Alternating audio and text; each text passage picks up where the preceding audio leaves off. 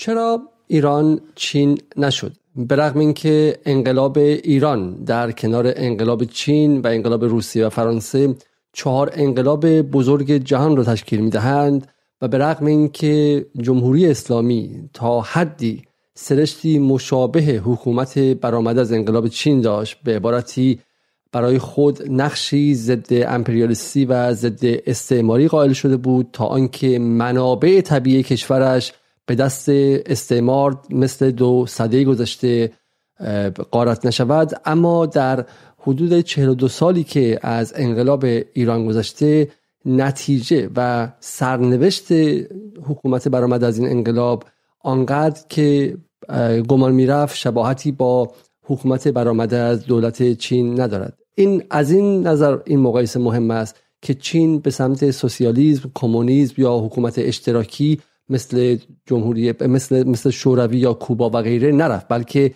چین هم در میانه راه سمت و سوی سرمایدارانه گرفت. اما سرمایداری که توانست انباشت سرمایه انجام دهد که به دولت ملی مقتدری بیانجامد که بتواند نه فقط در سطح نظامی و سیاسی بلکه در سطح اقتصادی نیز مقابل امپریالیسم آمریکا و نهادهای استعمارگر و استیلاگر و سلطگرش مثل IMF, WTO و World Bank بایستد.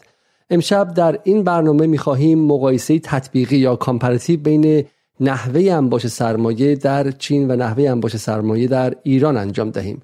مهمان امشب ما پروفسور محسن مسرت استاد دانشگاه برلین و استاد دانشگاه اوزنابروک آلمان است. پیشتر در هفتم خرداد همین امسال پروفسور مسرت گفتگویی کردیم با عنوان اینکه چین چگونه ابرقدرت شد و در این باره صحبت کردیم که پروسه‌ای که و فرایندی که چین به ویژه از دهه 60 به بعد طی کرد برای آنکه به وضع اقتصادی امروز و قدرت بی همتای اقتصادی امروز برسد چه پروسه‌ای بوده که حالا در ابتدا به آن را مطرح خواهم کرد. اما پیش از شروع مثل همیشه تقاضا می‌کنم که برنامه رو لایک کنید برای ما کامنت بگذارید به جدال تیوی پیام بدید و پیشنهاد و نظرات رو مهمان معرفی کنید و به patreon.com خط مایل جدال هم برید و اگر از ایرانیان مقیم خارج هستید و مشترک ما بشید. این شما و این برنامه امشب با پروفسور محسن مسرت. سلام های دکتر خیلی خیلی ممنون که در این گرمای وحشتناک اروپا مهمان ما شدید و برای بار دوم قبول دعوت کردید. من فقط به عنوان خلاصه بگم که سه نکته خیلی مهم شما در برنامه پیشین گفتید که تو ذهن خود من بسیار تاثیرگذار بود و نگاه من رو به چین و نحوه توسعه چین عوض کرد. چون در ایران هنوز این بحث ها هستش که چین سوسیالیستی سرمایه‌داری است نه چین. به خاطر اینکه با آمریکا آشتی کرد تونست موفق شه و غیره. اما شما گفتید که مسائل این نبود. سه نکته اصلی که اجازه داد چین رشد اقتصادی وسیع داشته باشه و رشد اقتصادی داشته باشه که به واسطه دولت ملی بتونه کنترل شه یک این بود که چین رقابت رو بسیار جدی گرفت. نه فقط رقابت بین بخش های خصوصی بلکه جاهایی که بخش های دولتی هم وجود داشت اونها رو دو و سه کرد و مقابل هم گذاشت تا با هم رقابت کنن. برای همین نکته اول رقابت.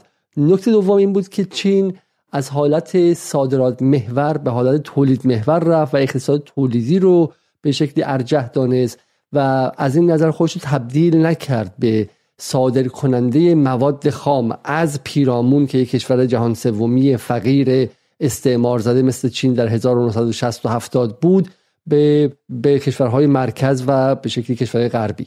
و سومین مسئله که گفتید بالا بردن قدرت خرید داخلی چین بود. یعنی چین از یک کشور فقیر به تدریج طبقه متوسطی ساخت که خودشون مشتری اجناس خودشون بودن.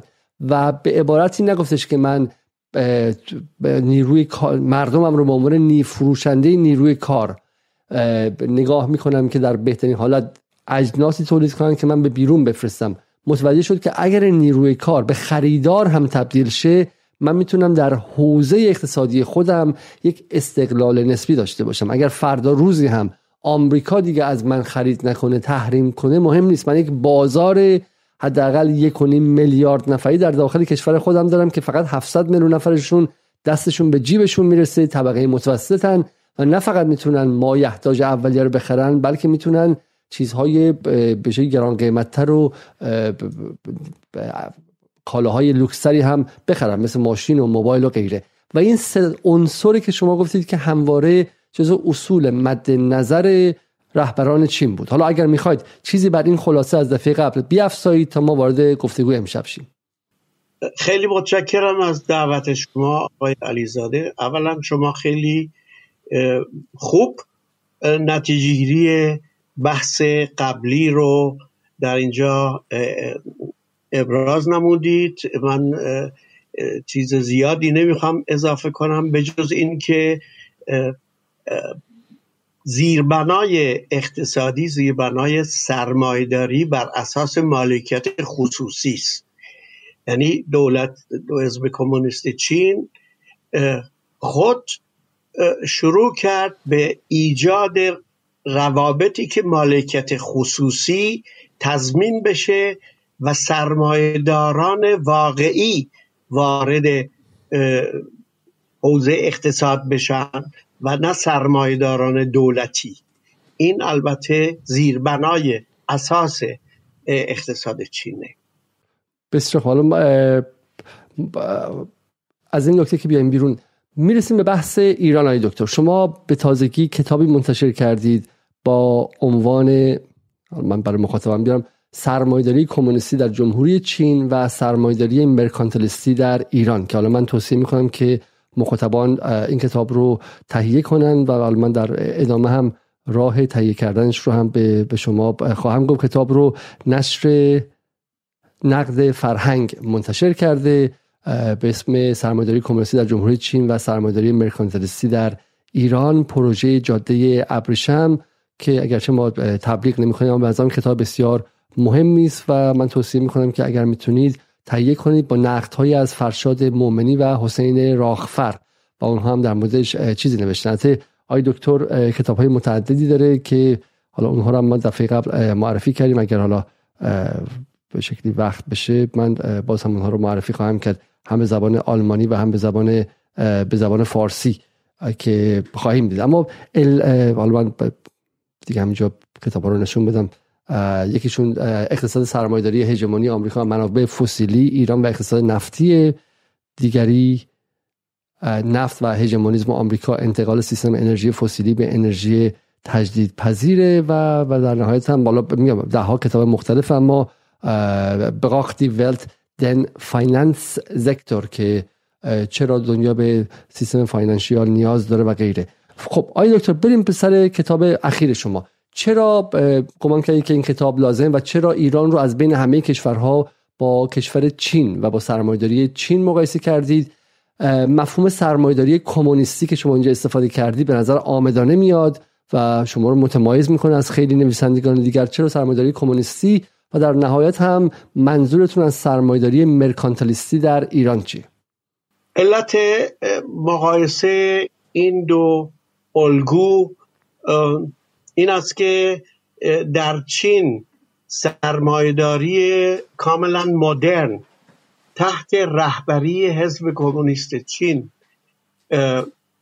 ساخته و پرداخته شد و الان تحت کنترل و مهار سیاسی حزب کمونیست و دولت چین قرار داره. با این هدف که از افسار پیامدهای نامطلوب اف افسار گسیختگی سرمایداری جلوگیری بکنه. چون ما شاهد این هستیم که اگر سرمایداری کنترل نشه مهار نشه از نظر سیاسی و اجتماعی تحت بررسی قرار نگیره و نیروهای مهم اجتماعی از جمله سندیکاها و یا حزب کمونیست یا یک حزب دیگر مثلا در ایران اگر جریان اسلامی قوی وجود داشته باشه که هم این مدل رو پیاده بکنه اگر در کنترل این نهادها سرمایداری نباشه سرمایداری افزار گسیخته باشه می‌دونیم که فاجعه های زیادی به بار میاره و سرمایداری اروپا و غرب در 250 سال پیش از 250 سال پیش تا به حال نشون داده که چه پیامدهای فاجعه باری این سرمایداری به وجود آورده امپریالیست دو جنگ جهانی و الان بحران آب و هوا و جنگ حتی جنگ اوکراین جزو جزو پیامدهایی است که این سیستم به وجود آورده. ولی چین در چین ما می‌بینیم که در مدت بسیار کوتاهی با مهار سرمایهداری و کنترل و جلوگیری از پیامدهای منفی سرمایهداری چین موفق شد.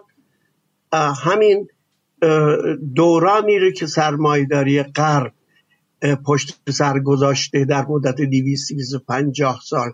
با اون فاجعه ها این دوران رو محدود بکنه به سی, سی, سی و پنج سال و بدون بدون اینکه در خود چین و یا در روابط چین با دنیا فاجعه های مشابه به وجود اومده باشه. از این نظر این مدل بسیار مهمه برای توسعه. و اما مقایسه ایران الگوی اقتصادی ایران با چین از این نظر مهمه که هر دو کشور هم ایران و هم چین سابقه تاریخی مشابه دارند. در هر دو کشور دولت های مرکزی مسلط بودند. در هر دو کشور سرمایهداری تجاری نقش مهمی داشتن این دو کشور با هم هم تجارت می‌کردن از طریق جاده ابریشم. در هر دو کشور ساختار سلطنتی وجود داشته و ما می‌دونیم که هر دو کشور هم در قرن 19 هم داشتن تبدیل می شدن به کشورهای استعماری در حالی که در سطح نیمه استعماری باقی موندن. برخلاف خیلی از کشورهای دیگه مثل هندوستان. و از این نظر خیلی از نظر ساختار تاریخی با هم شباهت دارند ولی ما می‌بینیم که دو راه کاملا مختلفی رفتن. یکی یک راهی که سرمایهداری تبدیل به صنعتی شدن جامعه تبدیل به رفاه اجتماعی شده تبدیل به از میان بردن فقر و ضربه پذیری اقتصادی شده. و تبدیل شده به یک الگویی که در سطح جهانی حرف اول رو اگر نظره حرف دوم رو می‌زنه و در مقابل زورگوی های غرب و به خصوص آمریکا ایستاده در حالی که الگوی سن... الگوی اقتصادی ایران هیچ کدوم از این مشخصات مثبت رو نداره که هیچ بلکه الگوی ضربه پذیر رفاه اجتماعی رو تا در سطح بسیار پایینی به وجود آورده. پیامدهای سیستم پیامدهای ضد انسانی سطح فقر به مرور داره طیف وسیعتری رو در خود جلب می‌کنه تورم کولا می‌کنه. ما رکود اقتصادی داریم و از نظر اجتماعی و احتیاجات انسانی الگوی اقتصادی ایران در مقایسه با چین اصلا میشه گفت مدل بسیار عقب افتاده است. از منظر شما در این کتاب خب منظر اینکه حالا کدوم دولت رفاه بهتری دارن نیست چون چین هم ما می‌دونیم که یک دوره خیلی پرفشاری بر طبقه کارگر گذرونده. همین الانی که من با شما صحبت می‌کنم سالانه صدها کارگر در معدنهای چینی کشته میشن صدها کارگر در کارخانه هایی که چین اونها رو به آریت داده به غرب و در واقع کارخونه اپل در چین کارگرها از طبقه سومش خودکشی می‌کنن و ما هم می‌دونیم که به شکلی بحث نیست. بحثی که شما می‌کنید چون یه خطری داره اون بحث. بحثی که اگر ما از منظر به شکلی عدالت خواهی و رفاه خواهی شروع کنیم همین الان ما رفاه می‌خوایم بعد ممکنه که باعث شه که ما خطای تحلیلی کنیم. چون خیلی گمان می‌کنن که این رفاه یک شبه به دست میاد. بحث شما اینه که برای رسیدن به دولت مختدری و دولت ملی که بتونه به واسطه به نیابت از مردم به نیابت از نیروی کار وایس با سرمایداری جهانی حرف بزنه شما نیازمند عبور از یک پروسه انباش سرمایه هستید. درسته؟ و این انباش باید گره بخوره با ایجاد دولت ملی. این انباش نباید پخش و پلا باشه نباید بنگلادشی باشه که توش انباش اتفاق میفته. اما مال کارخان مال کمپانی های چند ملیتی اصلا معلوم پول از کجا میاد به کجا میره. از کمپانی نایک میاد توی بانک آلمانی توی بنگلادش میشینه از اونجا خارج میشه و دولت هم یه تماشاچی بیشتر نیستش. در واقع رابطه دیالکتیکی بین دولت دولت ملی و این رشد سرمایه‌داری که در چین اتفاق افتاد. گمانم درسته؟ خب برای برای منظر دید ما در واقع اینه که چگونه چین توانست این پروسه از فودالیزم و از به شکلی از دوره پیشا مدرن پیشا صنعتی شدن رو تا دوره امروز طی کنه بدون اینکه حالا به قول شما اثرات مخرب سرمایه‌داری آنقدر باشه. اگرچه ما می‌دونیم چین اثرات مخرب محیط زیستی وحشتناکی داشته اگرچه ما می‌دونیم به شکلی بخشی از اون اثرات بوده و غیره ولی ولی اثرات تا حد ممکن کنترل کنه. یک و دو مهمتر از اون مهمتر از اون این که این رشد سرمایه به جیب واشنگتن لندن و پاریس نره به جیب پولدارهایی که اونجا تو بانک ها و و فرانکفورت و غیره به جیب دویچه بانک و به شکل لویدز نره. سوال ما اینه چگونه میشه این رشد رو طی کرد؟ اونم در اصل جهانی شدن و همزمان کنترل داشت بر سرمایه ملی. بله حرف شما درسته اما رفاه اجتماعی هم تعیین کننده است. یعنی هدف اصلی اقتصاد در هر کجای دنیا این است که برای مردم رفاه اجتماعی به وجود بیاره. سطح زندگی رو ببره بالا بیسوادی رو از بین ببره فقر رو از بین ببره و از نظر بهداشتی هم موفقیت های موجود جهانی رو جذب بکنه ازش استفاده کنه. رفاه خیلی مهمه در این در این ارتباط. البته چین کشوری است که به علت بزرگیش و قدرتمندیش طبیعی است که درباره در ارتباط با درگیری با قدرت اول جهانی یعنی آمریکا در این باره هم اقداماتی انجام بده. البته ایران احتیاج به این برنامه نداره. حد اکثر اینی که ایران برای کسب اهداف ملی و جلوگیری از نفوذ و دخالت های امپریالیستی غرب با چین و یا حتی روسیه و یا کشورهای دیگه اتحاد پیدا بکنه برای تغییر نظم جوانی جهانی این هدفی است که ایران هم می‌تونه داشته باشه. ولی مشکل اصلی ایران این هست که از نظر عدالت اجتماعی رفاه اجتماعی هیچ نوع موفقیتی نداشته و درست همین این سبب ضربه پذیری خیلی خیلی قویه از خارج میشه. سبب این میشه که خوشبینی مر... اکثریت مردم نسبت به آینده کم بشه مردم از این وضع ناراحت بشن ایران رو ترک بکنن سرمایه های انسانی ایران فرار بکنه از ایران چون امکان زندگی و امکان شکوفایی براش برای افرادی که متخصص شدن وجود نداره. آزادی ها به همین ترتیب. بسیار خوب. آیا دکتر برای اینکه برای اینکه بحثی خود شعاری نشه ما همه اینها رو می‌دونیم لیست مشکلات ایران بسیار فراوان می‌دونیم. علت این که حالا ما در واقع این بحث امشب با شما داریم نحوه تئوری شماست. ای معتقدن که ایران وضعش اینه وضع اقتصادی خرابه و نیروی کار فرار می‌کنه برای اینکه ایران با آمریکا نساخته و ایران به عنوان یک حکومت یاقی در نظم جهانی شرکت کرده. شما میگید که این بحث نیست شما قبول دارید که رشد سرمایه‌داری در ایران آنطوری که باید نبوده. همه به شکلی این رشد طی نکرده و مراحلی رو که در اروپا طی کرده.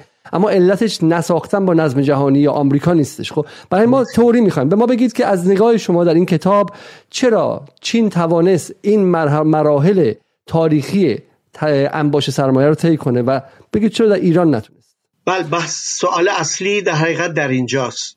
ببینید در اکثر کشورهای دنیای سوم و از جمله چین و ایران از نظر تاریخی نوعی ارتباط بین سرمایه تجاری و حکومت های سلطنتی نظامی استبدادی وجود داشته. این مسئله در اروپا هم به همین نحو بوده در اروپا هم قبل از اینی که انقلاب سنتی به وجود بیاد بین این دو جناح سلط... حکومت های سلطنتی و سرمایه تجاری که در حال رشد بود نوعی اتحاد وجود داشت. منتها این اتحاد به زودی به هم خورد و سرمایهداری صنعتی جلو اومد و موفق شد. ولی در دنیای سوم این اتحاد بین این دو جناح بسیار مهم یعنی حکومت های سلطنتی استبدادی نظامی و سرمایه تجاری تبدیل شد به یک مانع برای توسعه. چون سرمایه تجاری در اولین وهله هدفش اینه که سود سرمایه تجاری رو زیاد بکنه. و این در ارتباط با روابطی که کشورهای دنیای سوم با جهان در قرن اسبق به وجود داشتن به وجود اومده بود. یعنی روابط یک یک بعدی به عنوان تولید کنندگان مواد خام برای کشورهای سرمایداری و در ازا اون وارد, کنن وارد کنندگان تولیدات لوکس برای اقشار مرفه این سیستم این دایره به صلاح جهانی مسلط بود و هنوز هم هست و ایران موفق نشد این دایره به صلاح شیطانی رو از میان ببره چه در زمان رژیم پهلوی و چه در جمهوری اسلامی بعد از انقلاب 7 ده سال بعد از انقلاب. این اتحاد بین حکومت و سرمایه تجاری که از سابق هم وجود داشت در ایران از زمان قاجاری این نوع اتحاد وجود داشته و تا به حال جلو اکثر تغییرات و تحولات جلو انقلاب مشروطه که تبدیل بشه به یک جامعه دموکراسی جلو صنعتی شدن از طریق کودتا علیه دکتر مصدق و غیره. این اتحاد کماف سابق وجود داره و خودش رو هی تجدید تولید می‌کنه. این به این معناست که ما دارای یک سیستمی هستیم که فقط با طور عمده کالاها از خارج در ازای صادرات مواد خام این حکومت این سیستم نهادینه شده به کمک این اتحاد نامقدس بین دو جناح دو جناح از توسعه چندان منافعشون چندان منافعی ندارن بلکه چطور ندارن؟ برای اینکه تا زمانی که سود خیلی هر شبیه حرفای آقای دکتر به شکلی فرشاد مؤمنی اینا ما مگه میشه؟ مگه جمهوری اسلامی شما همین الان دیدید که یک ممیز هفت دهم تریلیون دلار جی دی پی ایران بودش در امسال. یعنی یک خورده از روسیه کمتر بود. برای من به هیچ وجه متوجه حرف شما و حرف دکتر به شکلی مؤمنی نمیشم که ایران کلا تولید نداشته. بله. ما ما ما بتونیم رابطه بین آقای دکتر خیلی واضحه. رابطه بین جناح سرمایه‌داری تجاری در ایران رو و سرمایه‌داری تولیدی رو توضیح بدیم. اینکه در جاهایی سرمایه‌داری تجاری سودش این بوده که واقع قدرت سیاسی بیشتری داشته. و تونسته رانت سیاسی رو تحمیل کنه مجلس بره قوانین به نفع خودش رو بیاره و غیره همه رو قبول دارم خب؟ ولی شما برای من توضیح بدید. اولا شما هیچ هیچ جایی برای امپریالیسم ندارین در گفتارتون. بدون فهم این که آقا وقتی خب شما می‌تونی نفت بفروشی وقتی می‌تونی مواد خام بفروشی به به مرکز خب مسلمه که اون کسی که می‌تونه مواد خام رو بفروشه و وارد کننده باشه خب سود بیشتری می‌گیره دیگه. به من بگی که در این تئوری شما در این کتاب 260 70 صفحه‌ای که شما نوشتید اول از همه اصلا جمهوری اسلامی بذارین کنار. آقا همه جناهای جمهوری اسلامی فاسد این حرفی که آقای دکتر فرشاد مومنی هم خیلی دوست داره بزنه و یک بنبست سیاسی کامله. بذارینش کنار. بریم به قبل از اون. زمان صفویه. تاریخا به ما بگید در این کشور بالاخره یک یک جنای تجاری وجود داشته. این جنایت تجاری آیا می‌تونست از دلش مثل اروپا مرکانتالیستی در بیاد که توش سرمایه‌داری مدرن و بورژوازی مدرن باشه یا نه؟ برای من فکر می‌کنم که خیلی بحث داغی میشه به بحث ایران که برسین. اختلافای من و شما زیاده. بریم به بحث تاریخی لطفا. و من بگید که در ایران بالاخره سرمایه‌داری تجاری در ایران یکی از ارکان جامعه و دولت ملت ایرانی بوده. از آغاز دولت ملت نیمه مدرن ایران در زمان صفویه شما مسجد داشتید بازار داشتید و دولت داشتید. خب حالا الان به شکلی فقط تو سر این بازار زدن که هنر نیستش که ما اصلا می‌تونیم فردا رو بازار رو با بولدوزر صافش کنیم. تصوری که شاهنشاه آریا مهرم داشت. اونم می‌خواست بازار رو با بولدوزر صاف کنه. فکر می‌کنه اگه بول... شاه بازار رو صاف کنه ایران یک شبه مدرن میشه. سوال اینه که چگونه میشه از دل اون برجوازی بازاری امری مدرن تر در آورد؟ بفرمایید. شما خیلی از مسائل رو مطرح کردید که اگر قرار بشه به هر کدومش دقیقا اشاره بکنیم. از بحث اصلی که ایران امروزه ممکنه خارج بشیم نه تاریخشو بدونیم دیگه. ببین ایران امروز ایران امروز محصول انقلاب 57 همه ما می‌دونیم که جنای بازار در انقلاب 57 بسیار موثر بوده و یکی از بله. صاحب من... یکی از زینفعان انقلاب 50 انقلاب 57 برای همین در حکومت برآمده از انقلاب 57 هم بازار سهم داره. به شکلی شش بله. از 6 دونگ 3 دونگش مال بازاره. بله درست ببینید وقتی که سرمایه تجاری تعیین کننده است این به این معنا به این معنا نیست که از اصولا در ایران سرمایه داری تولیدی وجود نداره. چرا؟ خیلی هم وجود داره و افراد سرمایه‌دارایی سرمایه‌دارانی در ایران هستند که علا رقم علا رقم رقابت سرمایهداری جهانی علا رقم مشکلات بنیادی کار می‌کنن تولید می‌کنن اشتغال به وجود میارن کالاهای کالاهایی که برای مصرف داخلی لازم هست تولید می‌کنن بعضی از اونها رو. این سرمایداری هست. منتها این تعیین کننده نیست چون سرمایداری تجاری و دولت قوانینی که لازمه کمک هایی که لازمه برای اینکه سرمایداری ملی تولید داخلی رو گسترش بده و توسعه به وجود بیاد و یک حالت تجدید تولید خود سرمایداری و صنعتی شدن پایدار بشه چون چنین شرایطی برای این سرمایداری ملی ضعیف وجود نداره اینا همیشه در حال بین ورشکستگی و ادامه کار هستن و خیلی عجیبه که چرا یه عده از اینها ورشکسته نشدن. در حالی که ما می‌بینیم اگه ظرفیت ها رو در نظر بگیریم می‌بینیم ظرفیت های بنگاه های تولیدی و خدماتی در اکثر موارد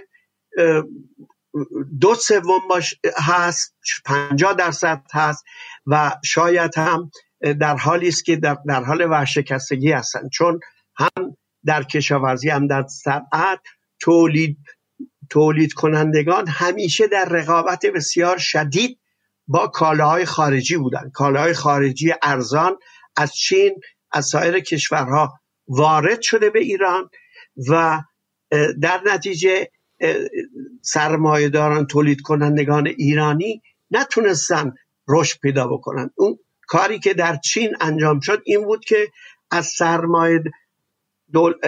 حزب کمونیست چین هم سرمایهدارا رو به وجود آورد و هم ازشون از نظر اقتصادی حمایت کرد. ببینید آلمان برای مثال در قرن نونزدهم کشوری بود در حقیقت نسبت به انگلستان عقب مانده. ولی چه شد که آلمان موفق شد؟ در رقابت با انگلستان و فرانسه جلو بیاد و از اونها حتی پیش ببره. علتش این بود که دولت های کوچک آلمان متحد شدند یک دولت فدرال به وجود آوردن و دولت فدرال قبول کرد که باید از سرمایهداران داخلی حمایت بکنه. باید از واردات کالا از انگلستان جرولگیری بکنه. در صنعتی کردن را از طریق جایگزین کردن واردات کالاهای وارداتی به وجود بیاره. یعنی یک الگوی کاملا مشخص و شناخته شده در دنیاست که چین به کار برد. ولی ما در ایران هیچ نشانه از اینکه از اینکه حکومت و نیروهای تعیین کننده در خط در این خط حرکت بکنن. که از صد تولید کنندگان داخلی حمایت کنن جلو واردات رو بگیرن این نشانه رو ما نمی‌بینیم. برعکس. ولی مثلا در مورد خودروسازی گفته میشه که اصلا به خاطر دفاع از خودروسازی حمایت از خودروسازان داخلی سایپا و ایران خودرو تعرفه های عجیب غریبی بر واردات خودرو انجام شد و نتیجهش نتیجه مثبتی نبود. برای همین الان ماشین داره در ایران تولید میشه که در بازارهای منطقه مثلا ممکنه که چند 5000 دلار باشه ولی به شهروندان داخلی داره فروخته میشه ده هزار دلار و ماشین عادی اروپایی و غربی که ده هزار دلار هم هست رو و شهروندان می‌تونن با اون پول بخرن بعد 50 هزار دلار 40 هزار دلار بدن روش تعرفه عجیب غریبی میاد. خب برای همین تجربه حالا من شخصا با حرف شما مخالف نیستم اما تجربه بخشی از جامعه ایران اینه که لزوما ممنوعیت محصولات غربی لزوما به بهبود کیفیت در داخل و رشد اون صنعت خاص نینجامید آیا شما روی بحث خودروسازی در ایران کار کردید؟ آیا مطالعه کردید شاخصاش رو؟ بله ببینید ما حالا برمیگردیم به موانع دیگه. الان این مسئله خودروسازی و قیمتهایی که شما گفتید مربوط میشه به ساختار انحصاری در ایران.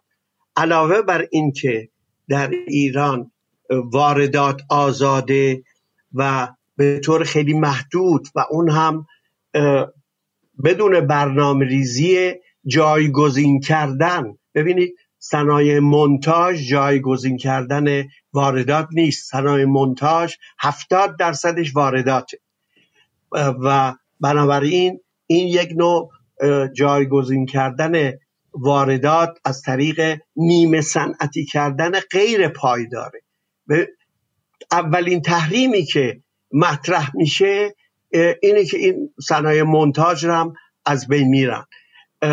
و در نتیجه ما با شرایطی روبرو هستیم که اون چی که در ایران وجود داره یک نوع نیمچه صنعتی شدن با اهداف اهداف کوتاه مدت با اهداف اینی که فعلا مشکل مشکل احتیاجات مردم را از طریق از طریق اتومبیل های داخلی رفع بکنیم مطرحه و چطوری میشه این کار کرد؟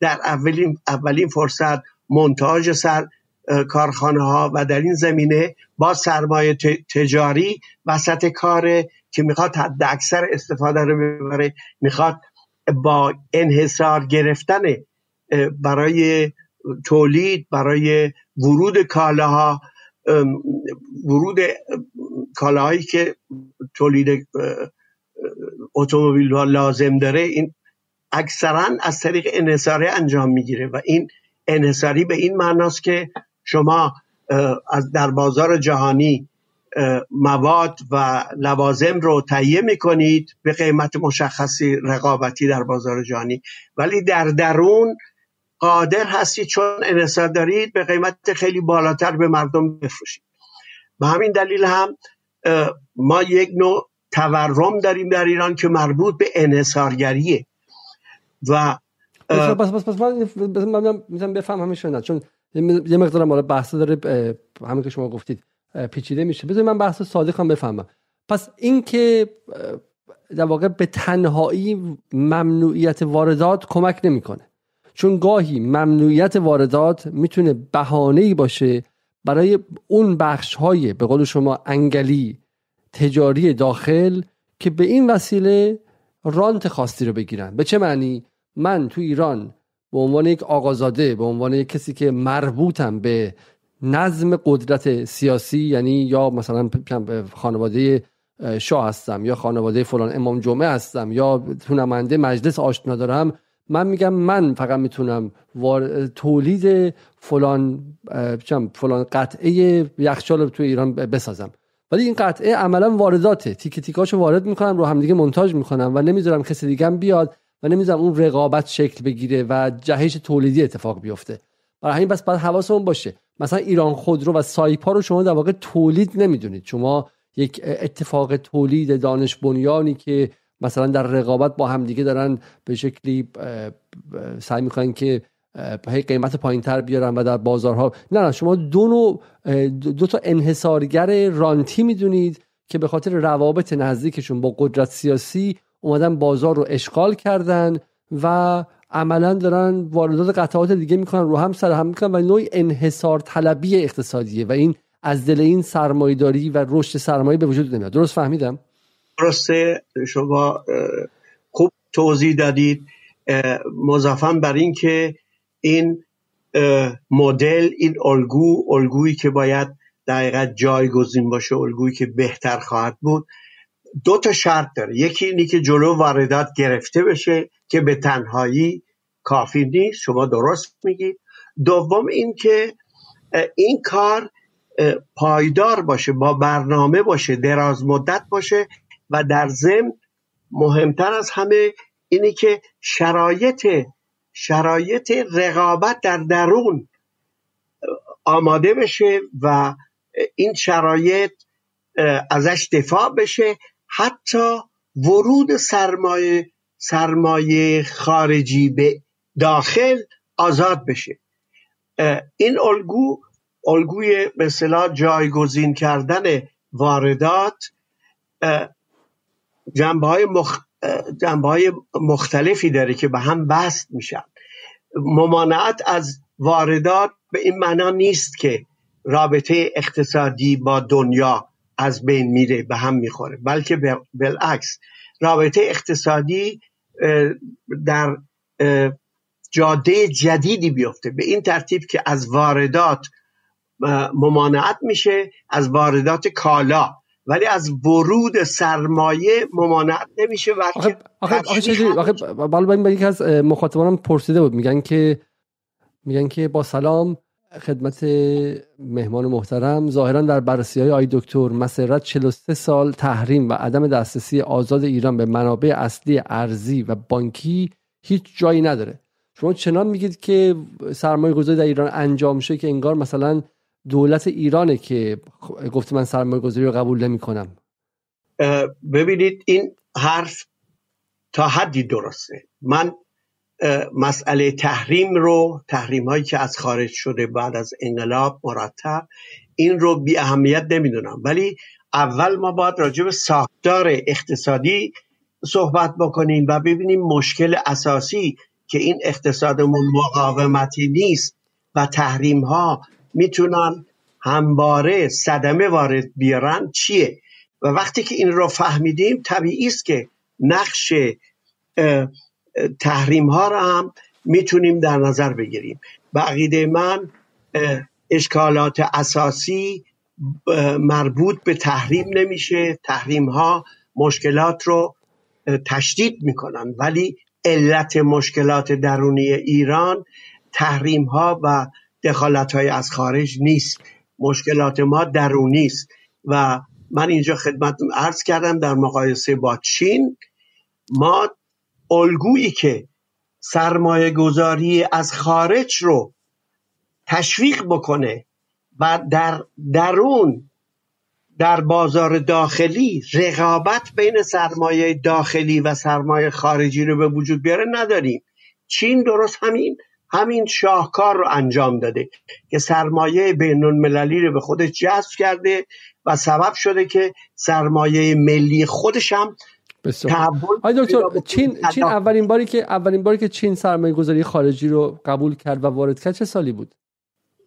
فکر می‌کنم 1990 بود. بعد از اینی که حزب کمونیست برنامه های اصلاحاتی رو ریخت شروع کرد به قرارداد بستن با شرکت های بزرگ بین المللی در آمریکا، اروپا و ژاپن. و پس از اون و از و به خصوص اینی که از ورود کالاهای ساخته شده جلوگیری کرد و گفت شما می‌تونید بیاد همین کالا رو در چین بسازید. به جای اینکه صادر بکنید. بیاید در اینجا. و چون بازار چین بازار بسیار بزرگی بود سرمایدارا چاره دیگه نداشتن سرمایدارای بزرگ بجز اینکه خودشون برن در درون چین سرمایه گذاری بکنن از من زمان نگاه می‌کنم الان نگاه می‌کنم و در واقع گفته میشه که چین از حدود 1978 سرمایه گذاری خارجی رو وارد کرده. حدود 220 هزار ما venture به شکلی joint venture داریم در اونجا و 300 میلیارد دلار تا سال 2094 عملا سرمایه گذاری خارجی بود. علتی که دارم می‌پرسم اینه آقای دکتر اینو من توی به شکلی سایت به شکلی دارم FDI یا foreign direct investment ها رو نگاه می‌کنم. علتی که دارم می‌پرسم بله. اینه آقای دکتر بحث بحث اینه یکی از بحث های مهمی که تو ایران هستش اینه که در چه زمانی در چه زمانی یک دولت باید خودش رو به سرمایه های خارجی که گره خوردن با امر امپریالیزم دیگه درسته؟ چه زمانی بر خودش رو باز کنه به سرمایه های خارجی؟ دفعه قبل شما حرفی که زدید حرف مهم و جالبی بود که چین اتفاقا برخلاف نگاه نئولیبرال های ایران این نبود که یک دفعه گیت رو ببره بالا حالا بگه همه سرمایه خارجی وارد شید. گیت رو به تدریج بالا برد. در حد بله. توان خودش برای کنترل اون سرمایه. یعنی ز... اگه ده درصد برد بالا ببینید که این ده درصدی که وارد میشن آیا باعث نفوذ آیا باعث فروپاشی دولت ملی آیا باعث این میشن که تعادل بین سرمایه خارجی و سرمایه داخلی به هم بخوره و سرمایه خارجی ارباب سرمایه داخلی شه؟ در میبست دوباره خب؟ به طور این سرمایه خارجی وارد می‌کرد که همواره استیلا با داخلی ها باقی بمونه. با سرمایهداری ملی خودش باقی بمونه. حتی اگه به آقازاده ها داده بود کارخونه ها و معدن ها رو ولی نمی‌خواست آقازاده ها مقابل شریک آلمانی و فرانسویشون تو سری خور باشن و مجبورشن که برن و پادویی اونا رو کنن و به شکلی کیفکشی اونا رو کنن و بگن که ما برای اینکه سود ببریم کارگر چینی رو می‌کشیم مفت در اختیار شما قرار میدیم. شما فقط بیاین سرمایه گذاری کنین. سرمایه گذاری به تنهایی که فایده نداره که. به بله، شرطی فایده داره که در خدمت منافع ملی باشه. سوالی که من شما هستش اینه. بعضی ها معتقدن که ایران همچنان در اون به اون لحظه نرسیده. چین و ماتستونگ وقتی در رو باز کرد حتی اون 5 درصد اولیه در سال 1971 که بمب اتم داشت که دو میلیون ارتش مستقر, مستقر و مقتدر مقتدر داشت که از نظر نظامی دیگه آمریکا نمی‌تونست غلط زیادی کنه و بگه که پنجاه بخش مختلف رو من بمباران می‌کنم که من میام و زیر ساختاتو می‌زنم نیروگاهاتو می‌زنم. جان بولتون بگه که من تا آخر سال میام توی پکن حکومت رو عوض می‌کنم. ببین آقای علیزاده ببین الان شما خیلی مسئله قاطی کردید. ببینید مسئله ساده است. آیا قبل از اینکه دولت ملی قبل از این دولت ملی شکل بگیره و این دولت ملی تهدید امنیتی بالا سرش نباشه شما حق دارید وارد سرمایه گذاری خارجی شید؟ بحث اینه. اگر دولت دولت ملی باشه قوانینی رو وضع می‌کنه سیاست هایی رو وضع می‌کنه که جلوی واردات گرفته بشه. سرمایه گذاری از خارج همونطوری که شما گفتید مثل چین پله پله گسترش پیدا بکنه و این سرمایه گذاری تحت کنترل دولت ملی باشه. نه اینکه هر کسی هر, هر, هر طوری که دلش می‌خواد بیاد سرمایه گذاری بکنه و قوانین رو اون تعیین بکنه. اینطور نیست. چین در چین شرط مهم این بود که سرمایه گذاران خارجی هیچ وقت اکثریت سهام رو در بنگاه ها نداشتن اکثریت در اختیار سرمایداران چینی بود. دوم اینکه بایستی منیجمنت مدیریت کارخانه ها با شرکت چینی ها انجام بگیره. و هدف حزب کمونیست این بود که مدیریت و چینی ها نحوه مدیریت سرمایداری و اقلایی بودن اقتصاد سرمایداری رو یاد بگیرن و بعد از یه مدتی مستقل بشن. به احتیاجی به سرمایه گذاری خارجی نباشه و احتیاج به راهنمایی خارجی ها نباشه و تابع خارجی ها نباشن. این اینها شرایطی است که لازمه برای ورود سرمایه خارجی.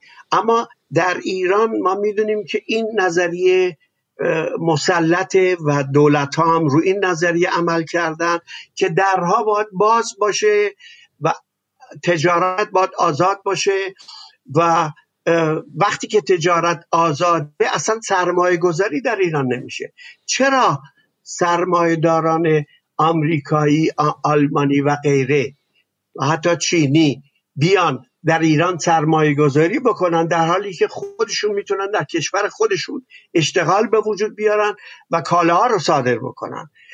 اونا داوطلبانه نمیان این کار رو انجام بدن. این کاری است که فقط دولت های مخاطب می‌تونن انجام میدن می‌تونن می‌تونن در حقیقت طرف سرمایه گذار رو مجبور بکنن به جای صدور کالا بیاد در کشور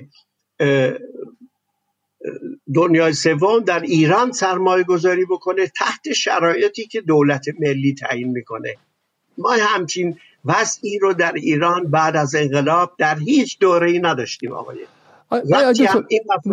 متوجه حرف شما هستم ولی مشکل نظامی و تهدیدهای نظامی و به هیچ وجه بقیده من چطور نداره؟ ببینید این مسئله است که امروز به وجود اومده.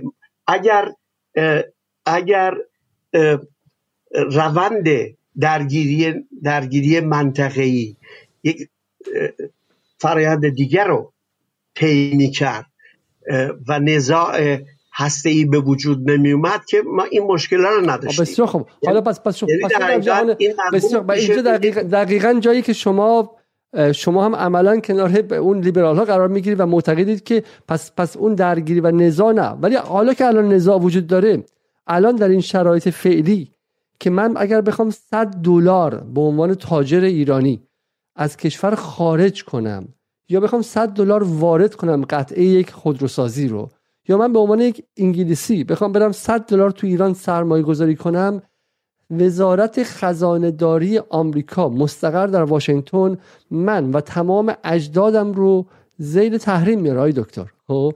من و تمام خانواده و همسایه هم رو میره زیر تحریم پس رابطه من به عنوان به شکلی دولت جمهوری اسلامی و سرمایه گذار خارجی توسط واشنگتن تعیین میشه. میانجی اون رابطه واشنگتنه. برای این من من به شکلی می‌خوام به شما میگین که من بحث قاطی می‌خوام بحث قاطی نمی‌خوام من نگران فقدان مفهوم امپریالیزم در شکل به شکلی امپریالیزم مدرن financial که در شکل تحریم ها خودش نشون میده در نظریه شما هستم و معتقدم که نگاه در نظریه شما انگار در خلا هستش و در نظر نمی‌گیره که جمهوری اسلامی اگرچه حرف شما درسته که سرمایه‌داری مرکانتالیستی درش دست بالا رو داره اما جایگاه این رابطه مرکز واشنگتن بانک جهانی قوانین تحریمی رو با انباش سرمایه در ایران در نظر نمی‌گیره. ببینید آقای علیزاده شما به من بگید که برای حمایت از کشاورزی ایران تولید سیر تولید سیر حمایت از تولید کنندگان سیر و جلوگیری از ورود میلیون ها تن مواد کشاورزی از سایر کشورها این چه ربطی به تحریم ها داره؟ این شما فکر نمی کنید که تحریم ها و این فشارهایی که از خارج وارد میشه فشارهای استعماری و امپریالیستی مورد سوء استفاده ازش میشه برای که هیچ وضع تغییر پیدا نکنه. این اون مسئله است. ببینید اینطوری نیست. اولا ما می‌تونیم بگیم که این الگو می‌تونست از چل سال پیش بعد از انقلاب این چانس وجود داشت. اون موقع شروع بشه به پیاده کردن. شروع نشد. چرا نشد؟ برای که سرمایهداران تجاری مسلط شدن و گفتن راه این است و آقای رفسنجانی هیچ وقت به عنوان فرد بسیار مهمی از حکومت هیچ وقت مسئله صنعتی کردن ایران از طریق جلوگیری از واردات رو مطرح نکرد. الگویی که در دنیا شناخته شده است. چرا؟ چون خود ایشون و اطرافیانشون بیشتر توجهشون به سوداوری از طریق تجارت بود. و این مسئله است که در کل حکومت از همون بعد از انقلاب پایه خیلی وسیع گرفته. بعدا مشکلات دیگه بهش اضافه شده. و حالا ما در یک وضعی قرار داریم که هم الگومون دچار اشکال وسیعی داره همین که در از نظر امنیتی تحت فشار هستیم. تحت در این شرایط موجود حق با شماست. به این سادگی البته نیست مسئله مشکل میشه. ولی من معتقدم که دولت به خوبی می‌تونه دولت به خوبی می‌تونه از تولیدات داخلی برای لوازم منزل خودروسازی حمایت بکنه و اونجایی که لازم هست سرمایه گذاره خارجی رو بیاد وارد ایران اجازه بده که با در ایران وارد بشه. البته تحت تحریم خیلی مشکله. ولی پس بنابراین باید باید رفت دنبال نوآوری. باید بریم دولت باید نوآوری بکنه و بگی تحت شرایطی که الان وجود داره چطوری من می‌تونم تولید تولیدات ملی رو تقویت بکنم بدون سرمایه گذاری خارجی؟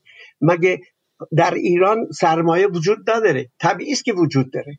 مگر در ایران نقدینگی در بازار وجود نداره. ببینید ما در ایران یک قشری داریم که هفتاد درصد از نقدینگی نقدینگی یعنی سرمایه سرمایه پولی دستشه.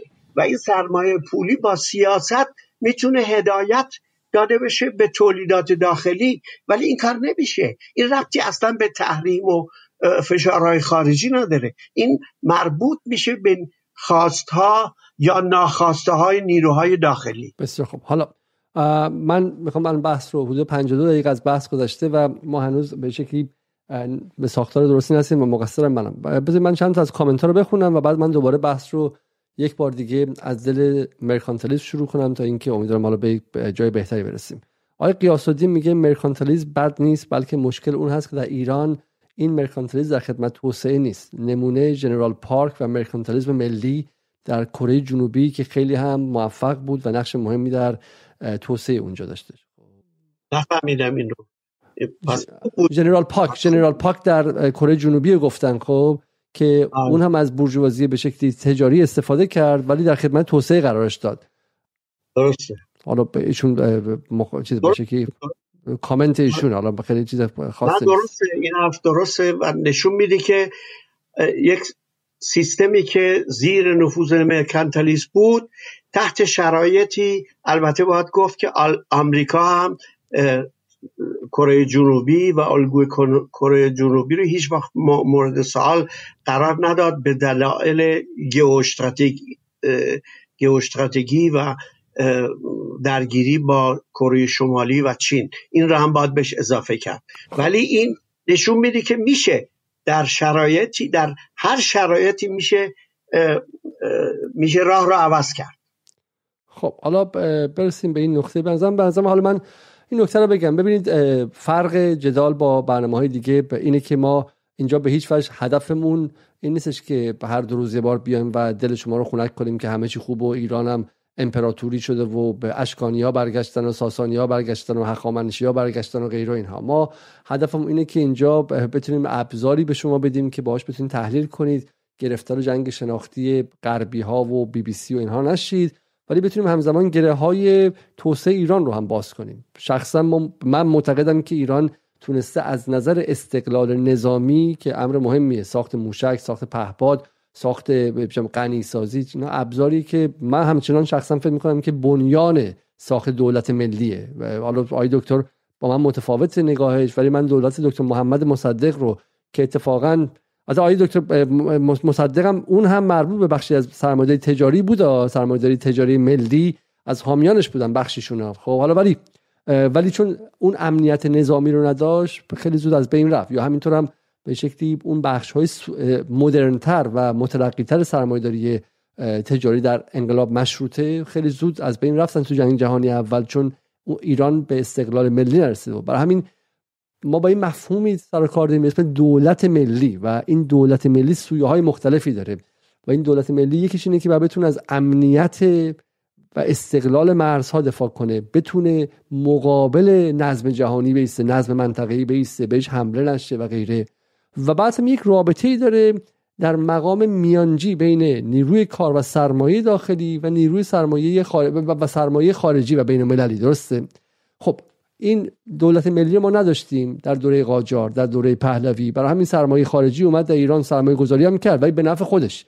مگه ما کم سرمایه گذاری خارجی در دوره پهلوی داشتیم؟ مگه ما کم سرمایه گذاری به شکلی به شرکت خارجی در اون موقع می اومدن ولی آیا سودش به جیب مردم ایران می‌رفت یا نمی‌رفت؟ همین بحث از این نظر پیچیده است. بحث چین هم خیلی خیلی بحث جالبی برای ما. چون میگم چین راه سرمایه‌داری رو رفت اما سرمایه‌داری ملی. این سرمایه‌داری در نهایت مهار شده و کنترل شده. بسیار خوب. برای من می‌فهمم برای مخاطبا جالبه و ما می‌خوایم رو برسیم به کتاب آقای دکتر امشب و من می‌خوام از روی به جزئیاتش برم چون اینو یه بار دقیق تر توضیح میدم. ولی قبلش من چند تا از کامنت رو باز بخونم.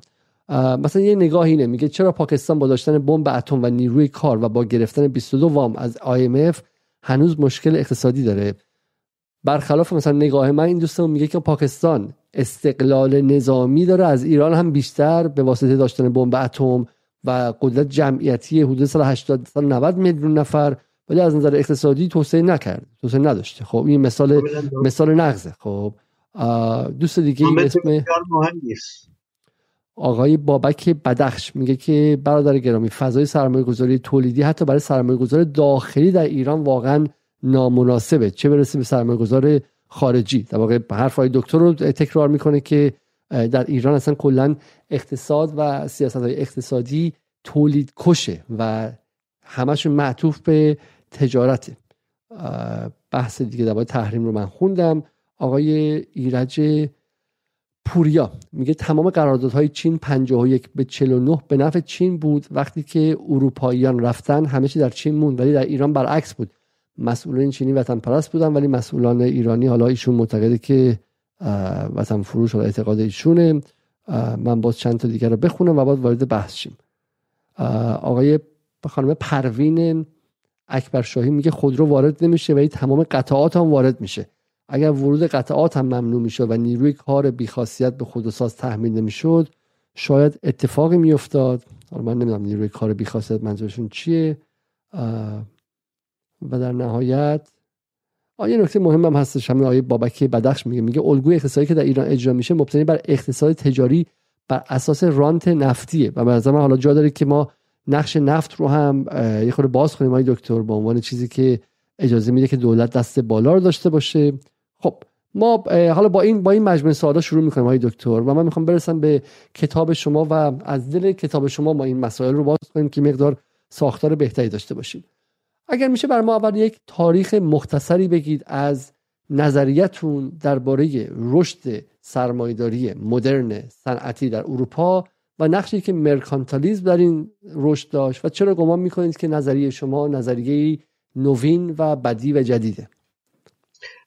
ببینید مرکانتالیسم در اروپا یک دوران گذار بود و قادر نبود یعنی اتحاد بین حکومت های سلطنتی و سرمایداری تجاری اروپا قادر نبود از رشد کالا تولید کالا و تعویز کالا ایجاد منوفکتورها و رشد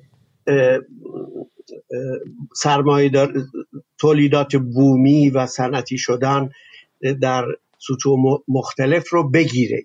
سرمایهداری داخلی موفق شد به مرکنتالیسم خواسته های خودش رو برای حمایت از تولیدات داخلی بقبولونه مرکانتالیسمی که در ابتدا فقط تجارت رو در نظر داشت. هم وارد می‌کرد هم صادر می‌کرد و از این دو نوع فعالیت اقتصادی سود می‌برد.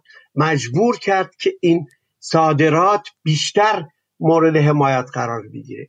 دولت های اروپایی در هلند در قرن 18 هم در انگلستان در قرن 19 هم 18 هم و 19 هم در سایر کشور آلمان در قرن 19 هم اینا همه شروع کردن به حمایت از به جلوگیری از واردات و با گمرک با تعریف های گمرکی خیلی دقیق و حمایت از صنایع داخلی. به این ترتیب اون مرکانتالیسم که فقط نقش تجاری داشت به زودی کنار گذاشته شد و تبدیل شد به وسیله برای صنعتی شدن و تجارت یعنی در خدمت تولید قرار گرفت. این روندی است که شما در همه کشورهای صنعتی شده و در ژاپن و در آمریکا هم می‌بینید. خب چطور اتفاق افتاد؟ خب مثلا ما می‌دونیم که حالا همین تضاد بین اریستوکراسی یا نیروهای فودالی قدیمی هم با این سرمایه‌داری جدید بود ولی خب این این نبود که برن با هم گپ بزنن و گفتگو کنن و همدیگر راضی کنن. جنگ های سی ساله رو داشتیم. بخشی از این تضادها در قالب دعواهای مذهبی بین پروتستان ها و کاتولیک ها خودش داد بیرون و یک اروپا حدود 200 سال جنگ رو تجربه کرد تا اینکه بتونه به شکلی سرمایه این نیروهای جوان انتروپونر به شکلی مدرن همونطوری که مارکس به منیفستو میگه بیان و نیروی قدیم رو سرکوب کنن و دست بالا رو بگیرن. بین سرمایه‌داری تجاری و سرمایه‌داری صنعتی چی؟ چه چه این تضاد چگونه حل شد؟ چگونه انجام شد؟ همین ساختاری که امروز در ایران وجود داره و بزرگترین مانع رشد توسعه است یعنی انحصاری ساختار انحصاری. عین همین ساختار هم در ابتدا در اروپا وجود داشت. سرمایداران تجاری به این دلیل با حاکمیت های سلطنتی اتحاد کردن که از اونها امتیاز بگیرن امتیاز انحصاری میشه گفت اکثریت سرمایهداران موفق در اروپا هم در شمال ایتالیا در قرن دوازده و سیزده و هم در هلند در قرن 15 و 16 و غیره. اینا همه انحصاری موقعیت های انحصاری داشتن. موقعیت های انحصاری به این ترتیبه که به این ترتیب است که تولیدات داخلی در تضاد با منافع انحصاری دولت های سلطنتی و سرمایداری تجاری قرار می‌گیره. ولی به مرور و این مسئله 100 150 سال بیشتر شاید بیشتر طول کشید. و حرف شما هم درست درست به همین خاطر. چون این اتحاد بین استبداد و انحصار بود اکثر کشورهای اروپایی پیشرفت و در یک در یک در جنگ در حقیقت در نه در همکاری و گسترش روابط درونی مثل اتحادیه اروپا می‌دیدن بلکه در اینکه از طرف مقابل یک بخشی رو با زور بگیرن. یعنی در حقیقت طرز فکر این اتحاد این بود که باید از طریق مجموعه صفر اگر من ببرم دیگری میبازه و اگر من بخوام جلو باختن رو بگیرم باید جنگ بکنم. این طرز فکر مسلط بود و جنگ های دیویس ساله در اروپا درست نتیجه این ساختار انحصاری استبدادی بود. و خوشبختانه با انقلاب فرانسه با رفرم هایی که در در انگلستان بدون انقلاب به وجود اومد و سرمایهداران تولیدی وارد پارلمان شدن و تونستن به مرور چون مستقل بودن.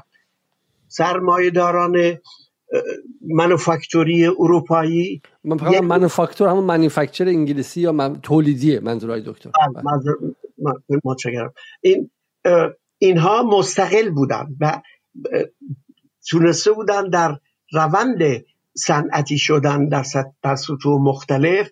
نه تنها آزادی خودشون رو حفظ بکنن بلکه, گسترش هم بدن.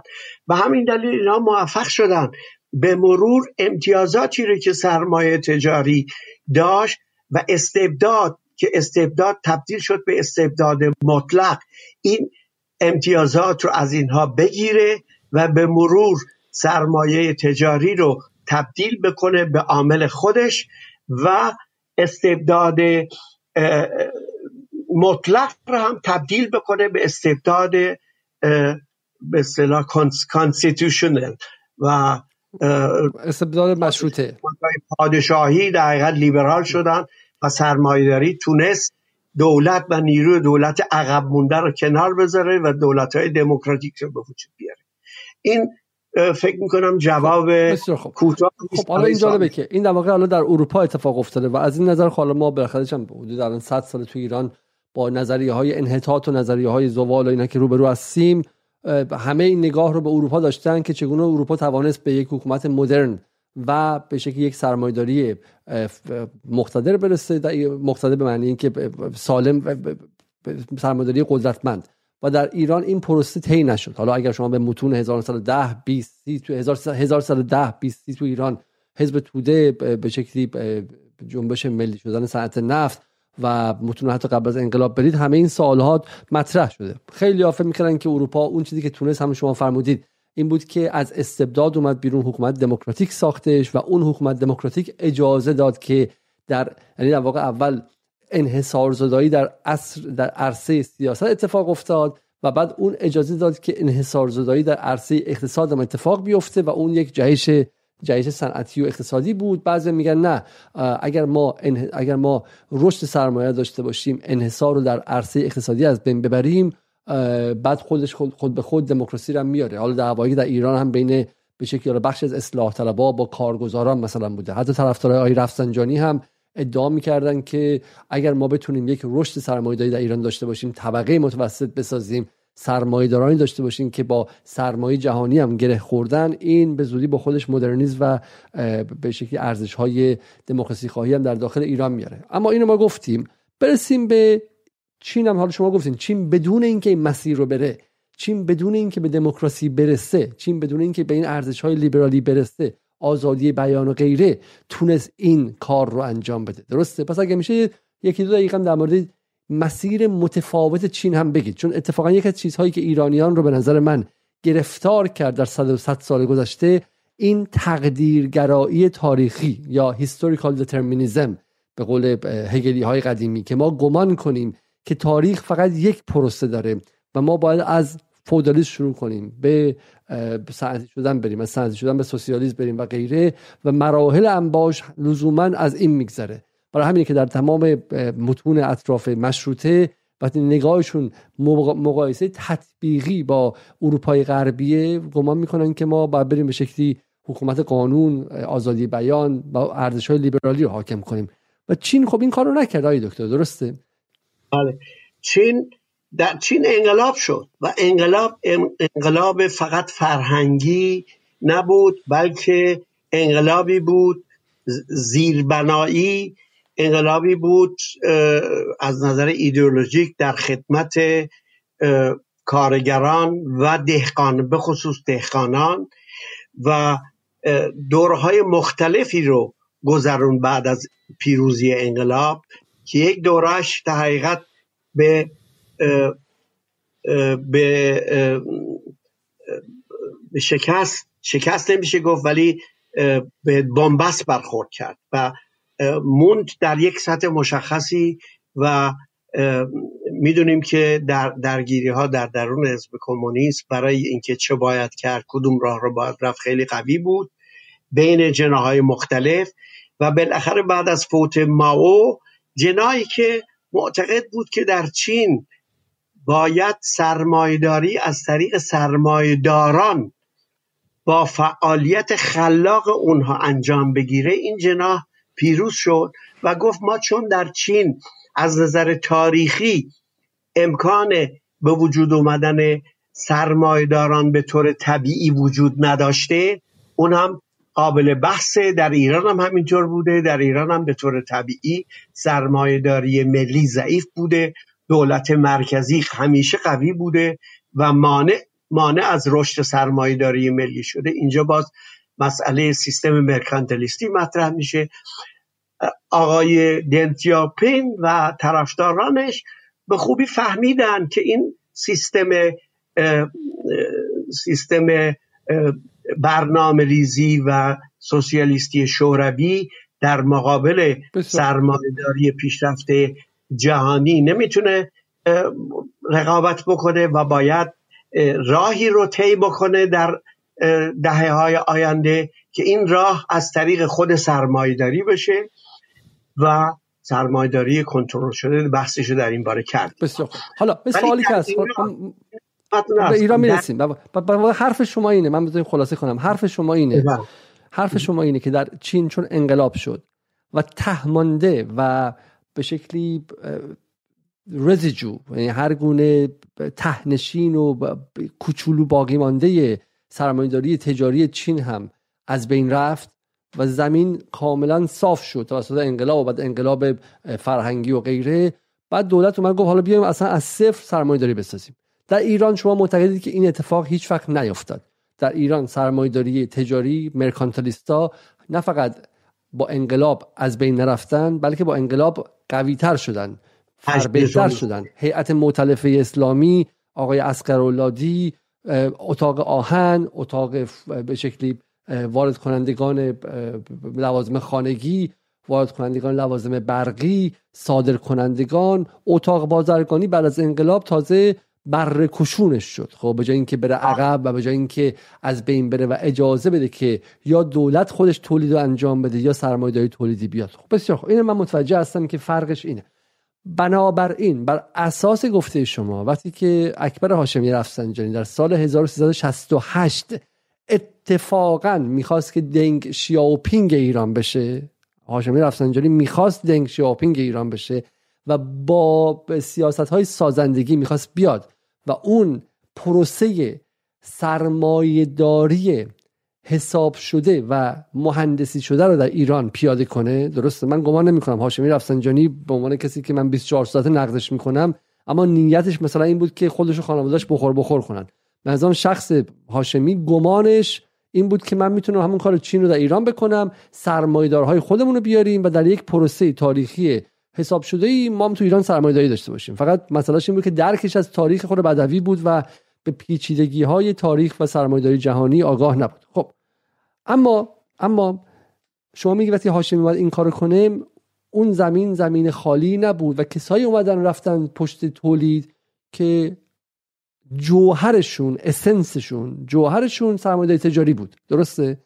یعنی ما و انحصار طلبی. و انحصار طلبی یعنی ما سال 68 تا 72 73 که دور اول هاشمی رفسنجانی و قدرت مطلق است تو ایران آقای خامنه ای قدرت چندانی نداره در اون موقع و هاشمی جنای چپ رو هم سرکوب کرده خط امامی ها رو. یه دوره چهار سالات که هاشمی عملا هیچ گونه مقاومتی از جانب بقیه قوا نداره قدرت مطلقه دستشه. و تو اون چهار سال می‌تونست خیلی کارا رو بکنه. چرا نتونست بکنه؟ شما میگید چون یک فاستین پکت یک قرارداد فاستی بستش با همون سرمایه‌داری تجاری که به انحصار خود داشت درسته؟ یک. و جنس و جوهرش هم در نهایت دلالی و واردات صادرات بود نه تولید واقعی درسته؟ بله همینه. بله ببینید ما باید همیشه توجه داشته باشیم که ایده حامل هم می‌خواد.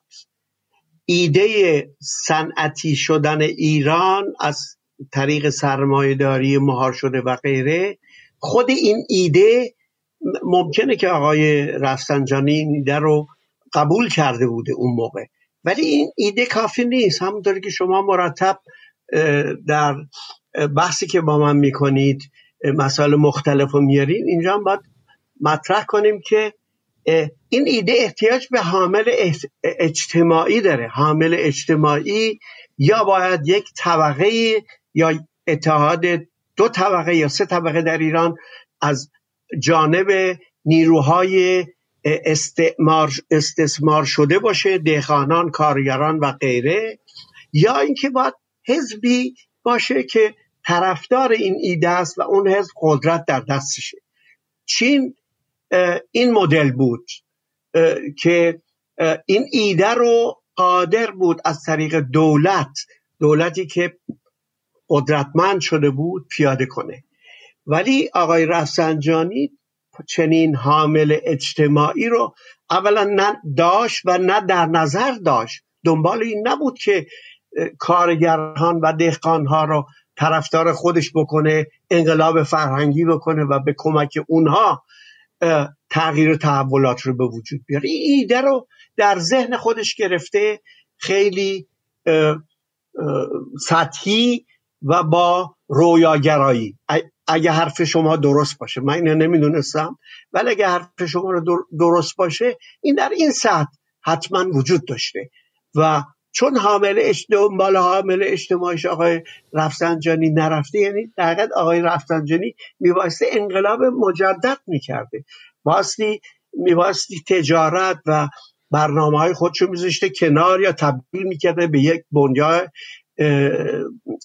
خیریه اجتماعی بعدا وارد یک انقلاب اجتماعی بشه و پرچم تحول رو به دست بگیره که نکرد. رفت دنبال منافع به اصطلاح قشری خودش و طبیعی هم هست که از یک تاجر نمیشه این انتظار رو داشت که بیاد انقلاب اجتماعی به نفع کارگران و دهقانان بکنه و نه نه نه آخه چین هم که انقلاب من الان باز باز گیت شدم باز برگشتیم به نقطه اول.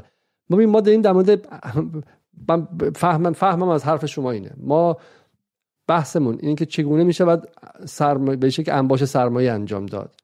و بله. یک راهش این بود که در اروپا این طبقه برجوازی مدرن جدید اومد به شکلی هم اجازه داد که انحصار بشکنه. همین که اونجا باج دادن. اونجا این طبقه به اریستوکراسی باج داد. گفت به جای اینکه به دنبال دلاله بری من به سود بیشتری میدم. من به مالیات بیشتری میدم.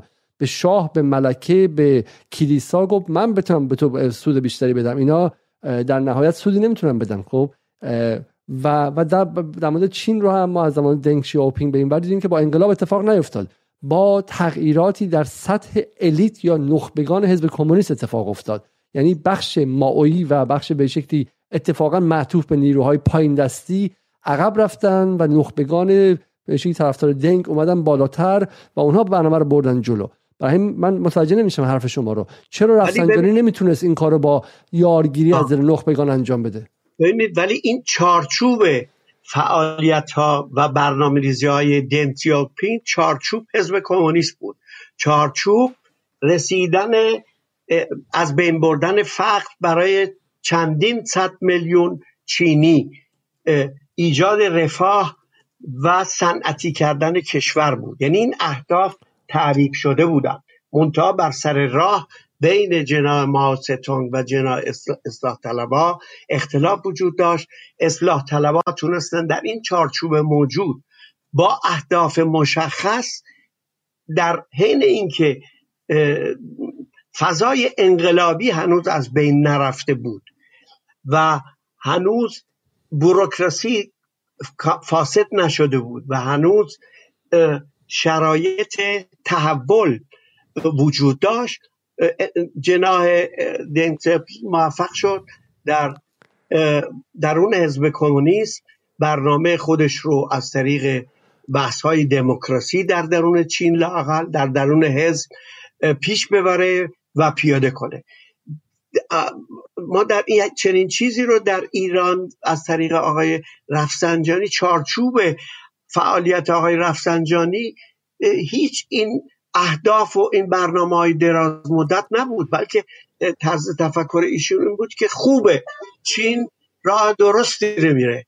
منتها بر تجربه تاریخی انقلابی رو نداشت و عجیب تحت نفوذ محیط تجارت و بازار خودش بود و از یک چنین عنصر سیاسی نمیشه بیش از این توقع داشتیم فرق می‌کنه با آقای دنسیاپین که نه تو تجارت بود نه تو محیط مشخص قشر بازاری و سرمایه تجاری بلکه فرد مستقل در حزب کمونیست من که نمیپذیرم از شما. برای اینکه اگر شما با کمونیست های خود چین هم صحبت کنید اونها میگن که دنگ اومد و انقلاب رو از بین برد اومد انقلاب رو رو خط آلوده گذاشت باعث مرگ و میر صدها هزار از کارگران در سوانه به شکلی کاری شد و انقلاب ادالت خواهانه ماو رو تبدیل کرد به جایی که الان تو چین آقازاده هاشون که فقط هنرشون اینه که مثل آقازاده های جمهوری اسلامی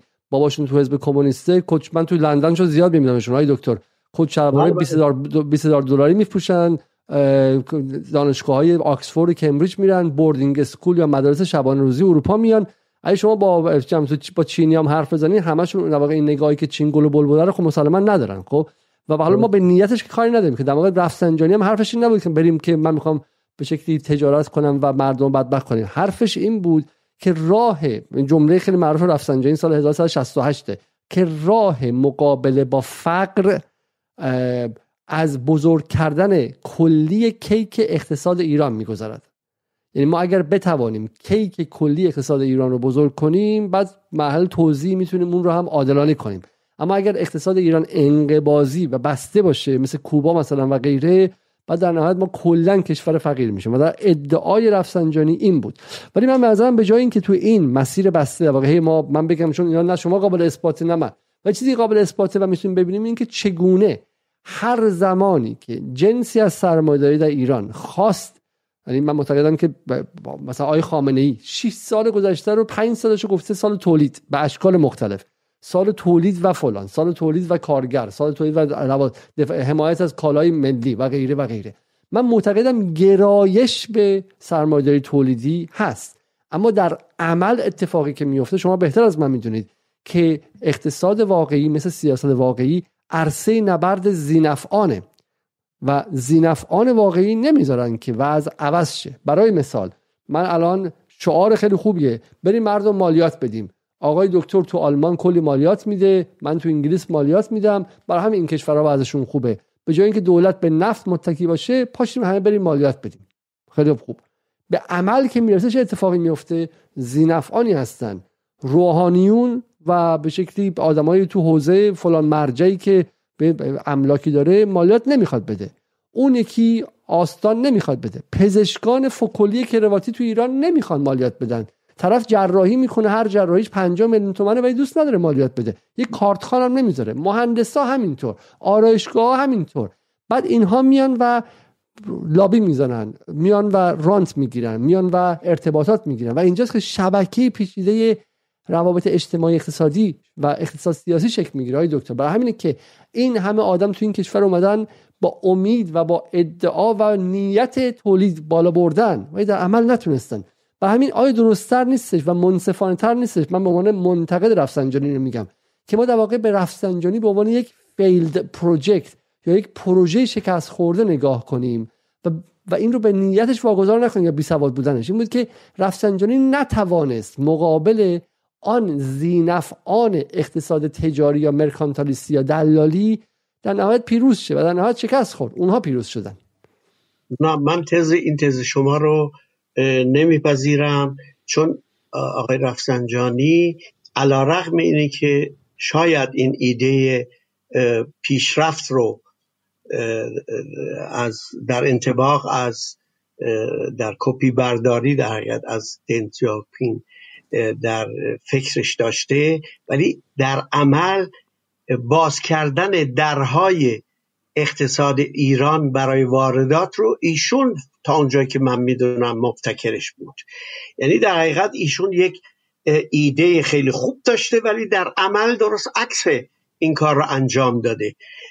و این رو این یک مسئله. مسئله دوم اینه که شما حق دارید آقای خامنه ای به این, مس... به این بحثی که ما می‌کنیم وارده یعنی ایشون می‌دونه که مشکل اساسی ایران تولیده و اگر تولید به طور وسیع گسترش پیدا نکنه سیستم در کل با اشکالات زیادی مواجه خواهد بود. ایشون دو سال پیش در یک مجمع 2000 3000 نفری کارمندان و کارگران همه این مسائل رو گفتن. ولی مشکل سر این نیست که آگاهی راجع به این مسئله وجود داشته باشه. مشکل سر اینه که دولت و مسئولین. و آقای خامنی در حقیقت مسئول کل نظامه. اولین وظیفهشون این هست که اون چیزی رو که بهش معتقدن درسته انجام بدن. و اینو نمی‌تونین شما به حساب این بذارید که نمی‌خوان مردم این کارو بکنن و پزشکان نمی‌خوان مالیات بدن تجار نمی‌خوان مالیات بدن. مگه ما هرج و مرج در ایران از نظر اقتصادی و یک نظام دولتی داریم که کاملا کنترل می‌کنه حرکات مردم رو حقوق بشر رو. با مخالفین برنامه کاملا دقیق داره که چطوری با آنها برخورد بکنه. نظامی که وجود داره قوانین مخصوص خودشو داره. چطور میشه این نظام در مورد مسئله رفاه و عدالت هیچ کاری نکنه و بگه من می‌دونم علت چیه ولی هیچ کاری نکنه. من این رو اگر شما اینطوری مطرح بکنید که کردید فکر می‌کنم این بزرگترین ضعف نظامه و این بسیار خطرناکه چون این ممکنه تبدیل بشه به یک هرج و مرج که قابل کنترل نیست و این هرج و مرج هیچ وقت به نفع آینده ایران نخواهد بود. بنابراین این صحبتی رو که ما الان داریم می‌کنیم بسیار مهمه. و اگر مسئولین می‌دونن اشکال سر چیه باید روابطشو برقرار بکنن. باید ببینن چه کسانی مزاحم هستن و با قدرتی که و مسئولیت اخلاقی و سیاسی و قانون اساسی که دارن اقدام بکنن. پس بنابراین چرا؟ رهبری یعنی چی؟ رهبری فقط یعنی اینی که در مقابل امپریالیسم آمریکا سیاست های درست رو به کار ببره که این درست ولی این کافی نیست. در مقابل مشکلات درونی هم رهبری باید رهبری بکنه. نه اینکه فقط بگه ما باید بریم تولید ملی بکنیم. ایشون ده ساله داره این حرف رو می‌زنه ولی چه فایده داره؟ حالا من اتفاقا می‌خواستم که به شما و مخاطبین سایت آقای خامنه ای رو براتون باز کنم. تا نشون میدم که در این سالهای گذشته چند صد بار به شکلی بحث تولید ملی مطرح شده و می‌خوام می‌خوام در واقع ما میگم حالا تو اینجا واقعا بحث این خیلی بحث جالبیه. میگم من از همه عذرخواهی می‌کنم. شاید این مقدار تقصیر منه و من بحث رو امروز نتونستم خوب باز کنم و بتونیم از به شکلی از کتاب های دکتر درست استفاده کنیم. شما, شما خیلی خوب بحث کردید. چون این یک موزل مهم درونی در ایران و باید با این انگیزه با این نگرش باید در این باره خیلی باز صحبت کرد و نه حالا من میگم حالا من در طرح مبحث و مباحث دیگه ای خواهیم داشت. ما بعضی وقتا در جدال می‌تونیم به مسائل جواب بدیم بعضی وقتا فقط می‌تونیم سوال کنیم و به نظر من سوال سوال مهمیه. سوال مهمیه که چه چیزی اجازه داد که چین چین بشه و ما باید چه بکنیم. و این به هیچ وجه هم من یک باری تکرار می‌کنم. به هیچ وجه هم به معنای این نیستش که ما باید راه چین رو به شکلی قدم به قدم تقلید کنیم. برای اینکه ما اتفاقا نیازمند اینجاست که ما نیازمند اندیشه دیالکتیکی تاریخی هستیم تا بفهمیم که پشت این مکانیزم تاریخ اون مکانیزم رو کشف کنیم بعد می‌تونیم مدل ایرانیش هم بسازیم.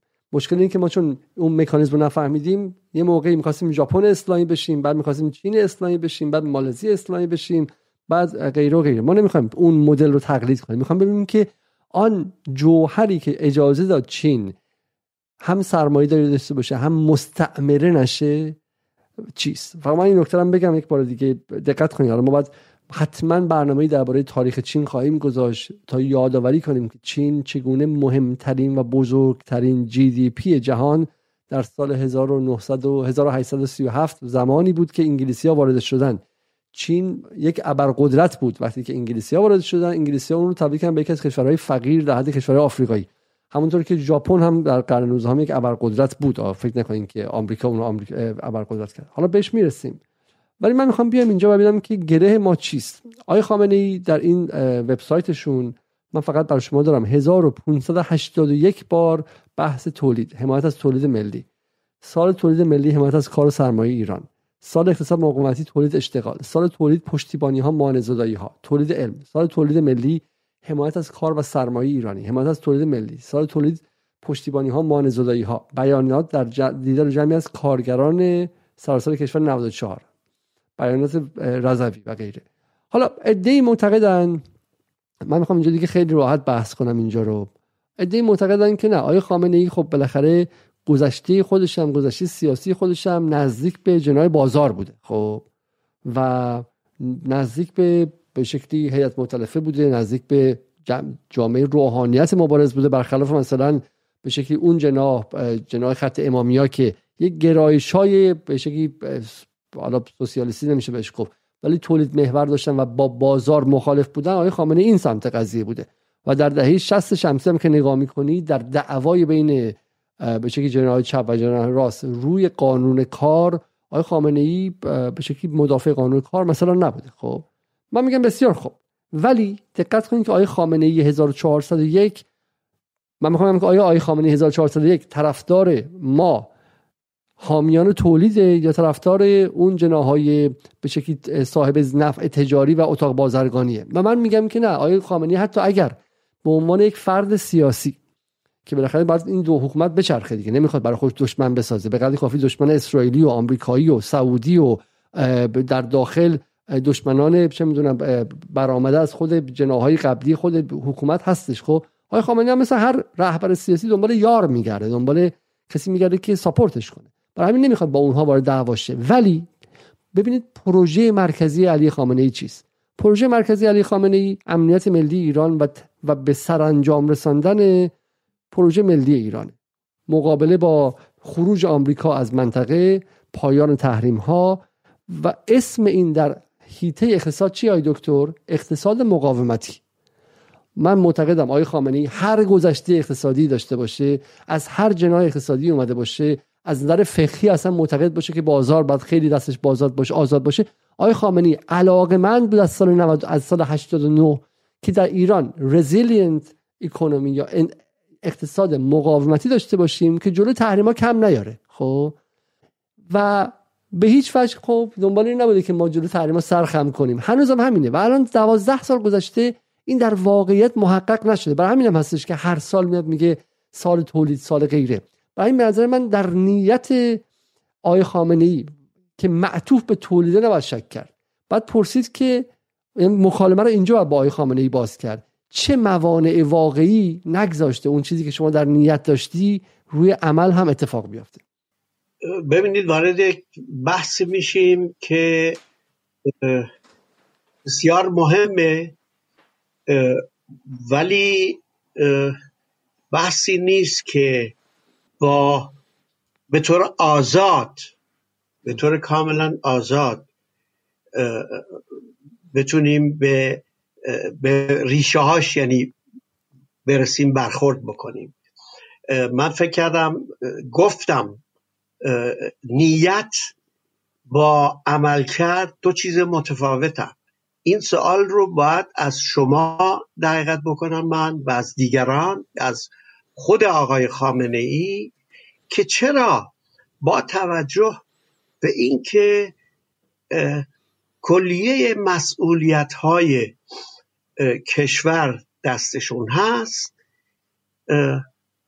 نهادهای بزرگ اقتصادی زیر نظر ایشون هست. بعضیا میگن چهار نهاد خیلی بزرگ اقتصادی 60 درصد ثروت دولت رو در اختیار داره و این چهار نهاد زیر نظر آقای خامنه ای است. ایشون رو اثر رو تعیین می‌کنن و غیره. چرا با توجه به این همه قدرت قدرت واقعی اقتصادی سیاسی و قانون اساسی چرا از این اهرم ها برای پیش بردن اقتصاد مقاومتی یعنی گسترش تولید حمایت از تولید کنندگان داخلی چرا در این زمینه ناموفق بودند این سوال رو باید من مطرح بکنم. و اصلا برای من کاملا متضاده این همه امکان امکان اهرمی امکان سیاسی در اختیار من باشه و بدونم مشکل در کجاست ولی هیچ موفقیتی نداشته باشم. این یک تضاد بسیار مهمی است که زیاد در در تعریف مشروعیت برای کارهایی که انجام شده نیست و پرسش انگیزه.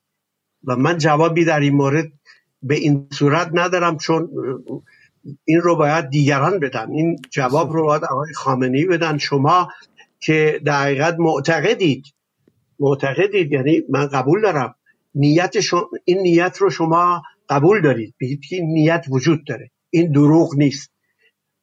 من این اعتقاد شما رو هم مورد سوال قرار نمیدم. ولی این رو باید با ایرانی ها هموطنان اصولگرا در میون بذاریم. پس چرا انجام نمیشه؟ علتش چیه؟ علت واقعیش چیه؟ حالا فقط یعنی اصولگراها خب نیستن. اصلاح طلبا در اتاق بازرگانی چنان ریشه دارن آی دکتر که اصلا باور نکردنی است بالاخره بخشی از این شکستن کمر تولید در دوره 8 ساله حسن روحانی اتفاق افتاد. روحانی بله. در سال تولید ایران بلای آورد که به شکلی خیلی دیگه نیورد من می‌خوام شما یک به شکلی بخشی بخونم. از همین سایت آی خامنه ای و شاید جالب باشه به نظر من که یه نگاهی بهش بکنیم خب. خب. میگه که این مال سال گذشته هستش 1400 میگه که اسمش سال تولید پشتیبانی ها و مانع زدایی ها گذاشتن. میگه حرکت تولیدی در کشور بایستی ادامه پیدا کنه و موانع تولید از سر راه تولید برداشته شود. حالا من در, موارد در مورد موانع تولید دو سه مورد رو به عنوان مثال عرض می‌کنم. مثلا واردات بیرویه و بیمورد. قاچاق کالا مقررات زائد و غیر لازم و دست و پاگیر کمک نکردن بانک ها و نظام بانکی به تولید که اینها مواردی است. لکن موانع تولید فقط اینها نیست. و بعد میاد اینجا میگه که برداشتن بعضی موانع بر عهده خود مردم است بعضی بر عهده دستگاه دولتی به کلی دستگاه حکومتی. خب. یکم حمایت هاست که مشوق های قانونی و غیره. در برخی موارد مثلا احتیاج به مواد اولیه دارد که باید خارج بیاید مثلا برخی از ماشینالات که باید با کمک دولت تسهیل بشه و غیره. خب. یک کمک عمده برای تولید. آی دکتر از این نظر نگاه خامنه ای خیلی نگاه شبیه شماست؟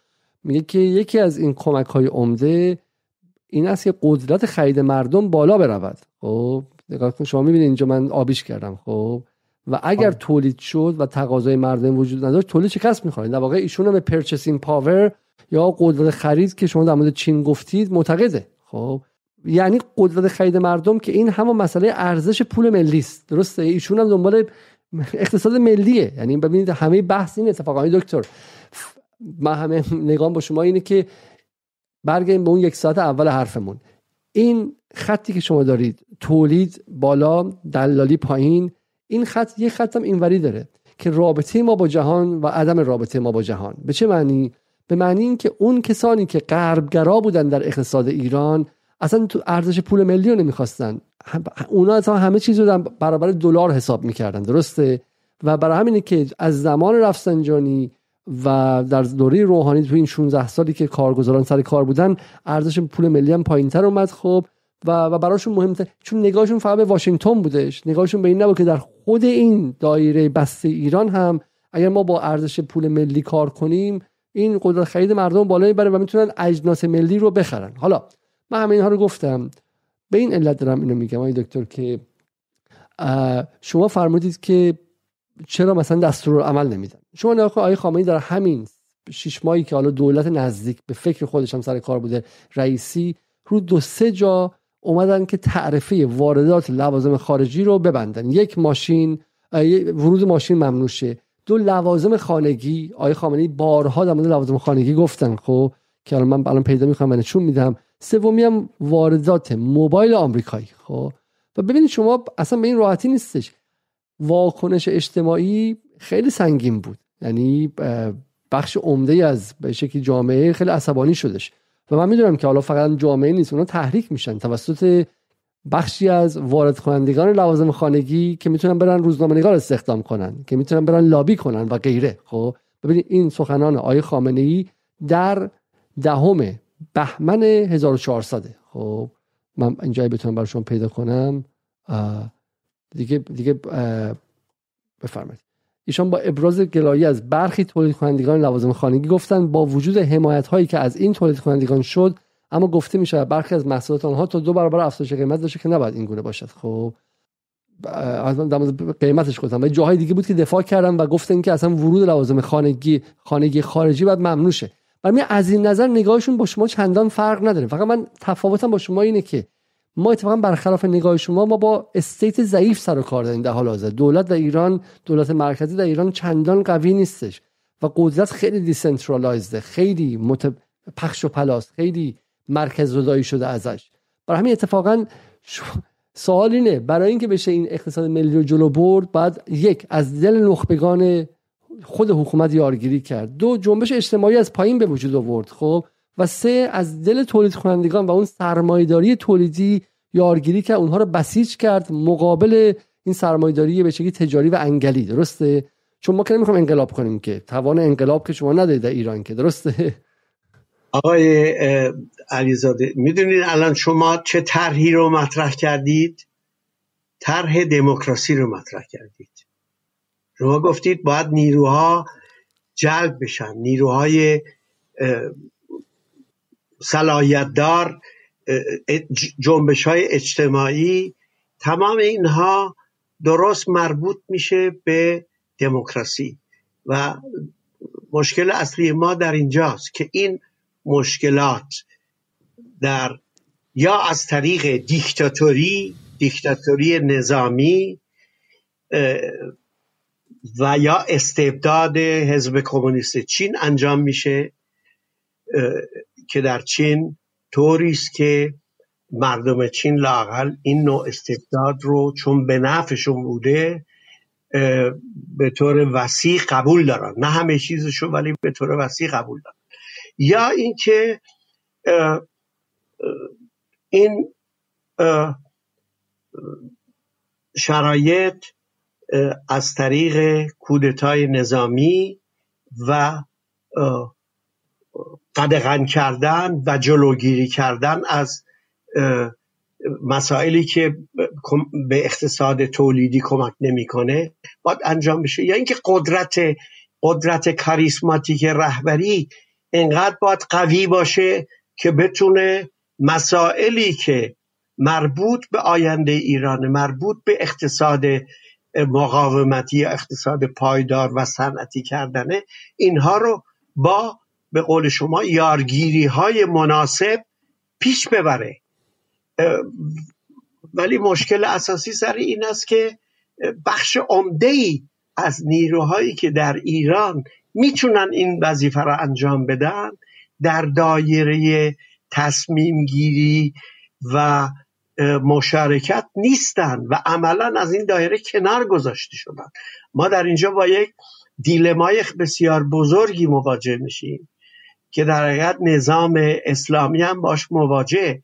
نظام اسلامی به طور عمده امنیت کشور رو تضمین می‌کنه و کلی از نیروهای مردمی سرمایهی و طبیعی کشور رو به کار می‌بره برای دفاع از امنیت کشور. ولی اون طرف جریان که خیلی مهمتره تا زمانی که شما ثبات درونی نداشته باشین تا زمانی که مردم به آینده معتقد نشن و خودشون این آزادی رو حس نکنن که اگه شرکت بکنن به نفع همه است. تا زمانی که این شرایط به وجود نیاد ما نصف قضیه رو حل کردیم. فقط امنیت خارجی رو بسیار خب فقط یک نکته. بفرمایید. متوجه شدیم مقصود من چی بود؟ بله بله. ولی همین آخه مفهوم دموکراسی دو طرف است. ببینید در حداقل در 24 سال گذشته دعوا بر سر این بوده که ایران بره با آمریکا بسازه آشتی کنه هسته ای رو واگذار کنه یا نکنه. آخرین باری که این دعوا اتفاق افتاد امروز صبح بود که باقی مانده های جناح حسن روحانی و هاشمی رفسنجانی و اصلاح طلبا می‌گفتن که بریم برجام رو هر چیز دوستار احیا کنیم. این طرفی ها حالا به شکلی میگن نکنیم. آقای دکتر خب؟ و ما همه حرفمون اینه که این پیچیدگی ایرانه.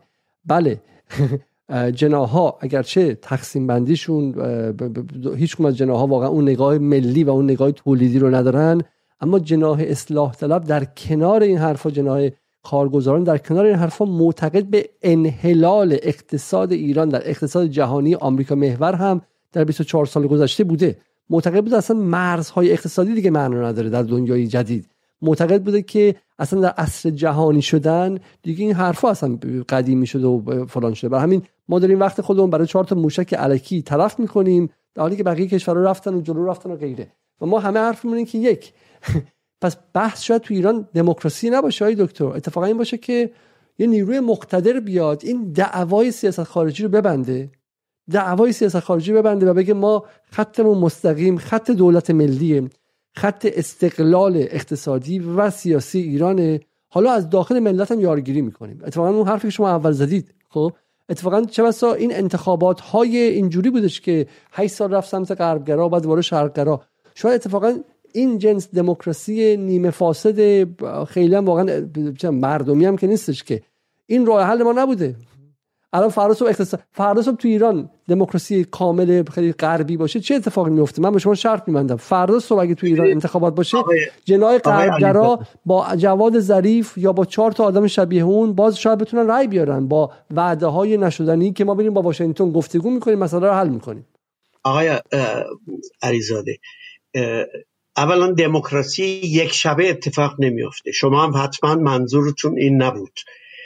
و دموکراسی یک پروسه است که به مرور اگر فضاش وجود داشته باشه اگر تحت فشار قرار نگیره به مرور ساخته میشه به وجود میاد و این هدف از در حقیقت طرح مسئله دموکراسی انحلال قاطی شدن سیستم امپریالیست جهانی نیست اونطوری که اصلاح طلبا یا بعضی از اونها معتقدند. بلکه طرح دموکراسی به معنای ایجاد اقتصاد ملی با مشارکت مردم با مشارکت خلاقیت خلاقیت هایی که در درون جامعه هست. برای این کار باید این خلاقیت ها بتونن خودشون خودجوشانه خودجوشانه شرکت بکنن. و این به این معنا نیست که حتما این دموکراسی تبدیل میشه به یک شاخه ای از, از امپریالیسم جهانی. ما در حقیقت نمونه های مختلفی هم داریم. در بعضی کشورها این کار انجام می‌گیره. منتها با مشکلات خودش در هندوستان نوعی دموکراسی در حال شرف انجامه. در اندونزی نوع دموکراسی در حال انجام ایجاد شدنه و این مسئله است که امروز به فردا به وجود بیاد. ولی شرط اول اینه که فضای و آمادگی آمادگی حکومت حکومت که فعلا مسئولیت کشور در دستش هست این آمادگی به وجود بیاد که اقداماتی را انجام بده که این دموکراسی بتونه پای, پای, پایگیر باشه بتونه تبدیل بشه به یک نیروی مهم. و طبیعی است که اگر دموکراسی واقعی در ایران به وجود بیاد اون وقت مسئولیت حکومت و حاکمیت هم تقلیل پیدا خواهد کرد. طبیعی است که به این صورت باقی نخواهند بود شاید تضادی که فعلا قابل حل نیست درست در همین این باشه که از یک طرف ایده های خیلی خوب صنعتی شدن وجود داره ولی در مقابلش ترس ترسی هم وجود داره از اینکه اگر ما نیروهای اجتماعی که لازمه برای تولید ملی جلب بکنیم اون وقت مشروعیت و قدرت مرکزی مورد سوال قرار بگیره. این رو من خیلی سربسته خدمتتون ارز می‌کنم برای که شاید روشنتر بشه. چرا؟ چرا علاقه من علاقه بیت رهبری در این در این مسئله خیلی کم هست خیلی کم رنگه. برای که طبیعی است. دموکراسی یعنی پایین اومدن قدرت تصمیم گیری حکومت مرکزی. بسیار خب من گمان می‌کنم که بحث رو همینجا تموم کنیم. ولی من چند تا از کامنت های فهم مخاطبان رو می‌خونم. اگه خواستین شما بهشون جواب بدید. تسلا میگه یک نمونه تولید داخلی همان حمایت آقای خامنی از ساخت واکسن بود که توسط کمیته ام... کمیته امام اشتباه نوشته شد توسط ستاد فرمان اجرایی امام ساخته شد ولی ادعی سودشون در واردات بود. البته فقط هم ستاد فرمان اجرایی امام نبود. پاستور هم ساخت که گروه مختلفی در ایران ساختن. و حالا نکته جالب و مثال جالبی زدش این مخاطب برای اینکه حالا شما نگاه واردات محور رو می‌کنید. اون جنس اون جنای غربگراست خب نگاهش اینه که ما میگم همه چیز باید از بیرون بیاریم اگر ارزان تره اتفاقا اون نگاهش این نیستش که ما باید منابع استراتژیک داشته باشیم. برای مثال آقای خامنه ای برای کشاورزی و جنای نزدیک بهشون برای کشاورزی در داخل خب خیلی ایستادن. و سیاست بدون خطایی هم نبوده ها. چون مثلا خیلی از کاری که کرد اتفاق افتاد سازگاری اقلیمی نداشت با مسئله بیابی در ایران و غیره. ولی حرفشون این بود که ما نمی‌تونیم نمی‌تونیم اطمینان کنیم و اعتماد کنیم به اینکه گندم رو از مثلا آمریکا بیاریم. برای اینکه برای اینکه اون رویای جهانی شدن رو نپذیرفته بودن. و الان جنگ اوکراین نشون میده که درست بود نگاهشون. چون گندم رو باید داشته باشی. اگه میزان کافی چون مسئله مسئله استراتژیکه. چون جهان رو از منظر جنگ می‌دیدن و به نظرم درست بود. نگاهشون واقع گرایانه تر بود. به این واقع دو تا اختلاف دیگه دارن. ما با آی دکتر سر بحث تولید موافقیم. اما در کنارش هم دو نوع جنس دیگه هم هست. نگاهی که جهان رو واقع گرایانه می‌دونه فکر می‌کنه که هر لحظه ممکن جنگ نه فقط با آمریکا با عربستان با ترکیه با تور... با پاکستان هم شروع شه. و نگاهی که از 1990 به این ور گمان کرد که دیگه جهان یکی شده تو اروپا مرزا برداشته شده توی آمریکا مرزا برداشته شده و همه باید با هم دوست باشن و دیگه نیروی نظامی هم کسی نمی‌خواد و هرچی هم هر جا ارزون بود بریم وارد کنیم و به جهان نگاه از منظر ملی نداشت از منظر واحد ملی نداشت. حالا یه کامنت دیگه اینه که آقای محمد نادری میگه میگه تفکر اقتصادی مردم ما تحت تاثیر رویا فروشان business و سرمایه به تفکر دلالی محور و درآمد بالا و راحت در زمان کم از هر راهی تبدیل شده.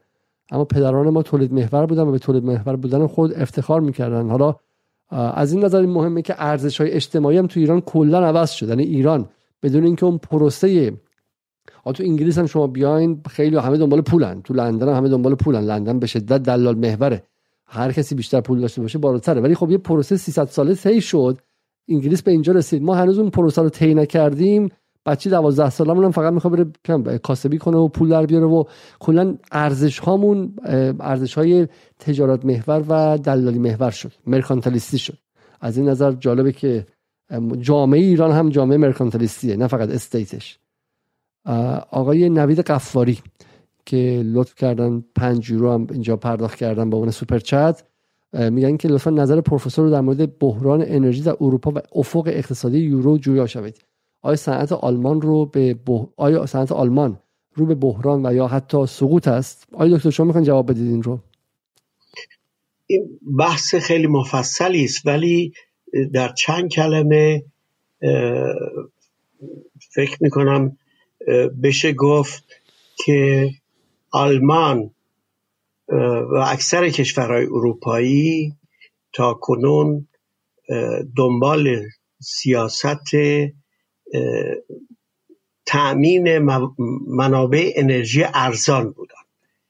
و در این زمینه با آمریکا شدیدن همکاری می‌کردند و در سالهای بعد از جنگ و در 20 سال اخیر هم این راه رو به یعنی با ورود ورود منابع انرژی گاز به خصوص و نفت از روسیه ادامه دادن. و مشکل آب و هوا در اروپا هم به عقیده من این هست که درست این سیاست دقیقت میشه گفت در در بط نوع استعماری تأمین منابع انرژی ارزان بود که اقتصاد و ساختار صنعتی غرب رو به طرف تولید گاز کربونیک تولید هرچی بیشتر گاز, گاز کربونیک کشید.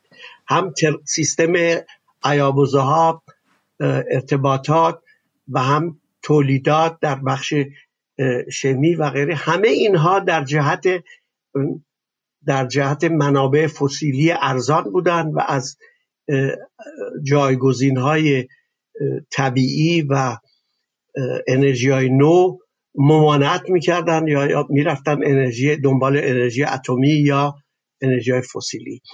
این ساختار مشکل ساختاری غرب هست که من سقوط دکتر مصدق رو هم در این ارتباط می‌دیدم. چون دکتر مصدق می‌خواست با ملی کردن منابع نفت و بالا بردن قیمت نفت مشارکت در تشکیل در تعیین قیمت نفت و کشوندن بقیه کشورها به این طرف هدفش یعنی نهایتا نتیجهش این می‌شد که غرب از همون هفتاد سال پیش می‌رفت به طرف انرژی های نو و کمتر تا مطابع انرژی های فسیلی می‌شد. و این مشکل اساسی اروپا و آلمان هست که این گسترش پیدا کرد به روسیه و الان در حقیقت تبدیل شده به یک دیلمای بزرگ که می‌تونه تبدیل به جنگ جهانی بشه. بسیار خوب. این سوال از شماست چون شما کتاب هایی نوشتید درباره اهمیت انرژی تجدیدپذیر و در حال حاضر آلمان نه فقط از انرژی های فسیلی به سمت انرژی های تازه نرفته که بنده خود مجبور شده که زغال سنگ استفاده کنه. میگه سلام از استاد از استاد بپرسید با توجه به ابعاد جنگ اوکراین و طولانی شدن این نبرد و مشکل پیش آمده برای اروپا از نظر تامین انرژی آیا هنوز هم معتقد هستند که تعطیلی نیروگاه های اتمی کار درستی بوده یا خیر؟ یا خیر؟ آیا حسین رنجبر این سال کردن. آیا دکتر. در این زمینه دو جناح وجود داره. جناحی که همیشه طرفدار نیروگاه اتمی بود امروز دوباره از فرصت می‌خواد استفاده کنه و اینکه این فناوری از دایره اقتصاد آلمان خارج شده این رو به یک ترتیبی دوباره از راه جدید وارد کنن از مسئله کم بودن منابع منابع فسیلی سو استفاده کنن و این رو وارد کنن. یه عده دیگه که همیشه مخالف بودن اینها استدلال می‌کنن که مشکل فعلی آلمان کمبود برق نیست بلکه کمبود گرماست. و چون کمبود برق, برق نیست و حتی آلمان برق رو صادر می‌کنه به لهستان و بعضی از کشورهای دیگه ما به نیروگاه اتمی نداریم. این بحثی است که الان داره میشه. این چی گرما؟ خب بالاخره انرژی برق هم می‌تونه به گرما تبدیل شه دیگه درسته؟ بله می‌تونه به گرما تبدیل بشه ولی بدترین نوع استفاده برای برای ایجاد گرماست. چون مخارج انرژی برق نسبت به مخارج تولید گرما مثلا از زغال سنگ خیلی بالاتر میشه. چون خود خود برق اول با تبدیل به بخار بشه. یعنی در زغال سنگ یا نفت تبدیل به بخار بشه. بخار تبدیل به برق میشه. در این فاصله کلی از ظرفیت های انرژی هدر میره. و چون هدر میره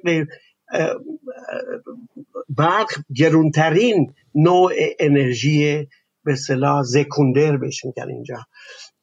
بنابراین به پس شما شما نگاهتون عوض نشده و همچنان معتقدید که بستن نیروگاه اتمی کار درستی بوده. بله کار درستی بوده و به عقیده من این بحث که الان میشه بحثی کاملا جنبی و هدفش سوء استفاده از موقعیتی چون, چون اون وریا میگه حالا خودش برنامه کامل میشه و جذاب هم هست. اون وریا میگن که با چهار تا داستان مثل چرنوبیل و مثل بحث فوکوشیما توی ژاپن انرژی اتمی که در مجموع پاکترین و سالمترین و کم خطرترین انرژی بود رو از عرصه آلمان خارج کرده این ثبت ها که شما هم جزشون بودین یا بهشون نزدیک بودین زمانی و الان گرفتار شدن دارن زغال سنگ میسوزونن و به زودی بعد به شکلی تیر و تخته خونهشون رو بسوزونن خب؟ ولی شما معتقدید که این نگاه اینها پاپولیستیه درسته؟ و و دارن سو استفاده می‌کنن. حالا ما بهش در برنامه دیگه می‌رسیم ولی بحث دیگه است. بله من کم سابق معتقدم که انرژی اتمی پاکترین انرژی نیست. اگر تصور بکنید که برای یک میلیون سال زباله های اتمی باید حفظ بشه. اونم به صورت امنیتی حفظ بشه که اتفاقی نیفته.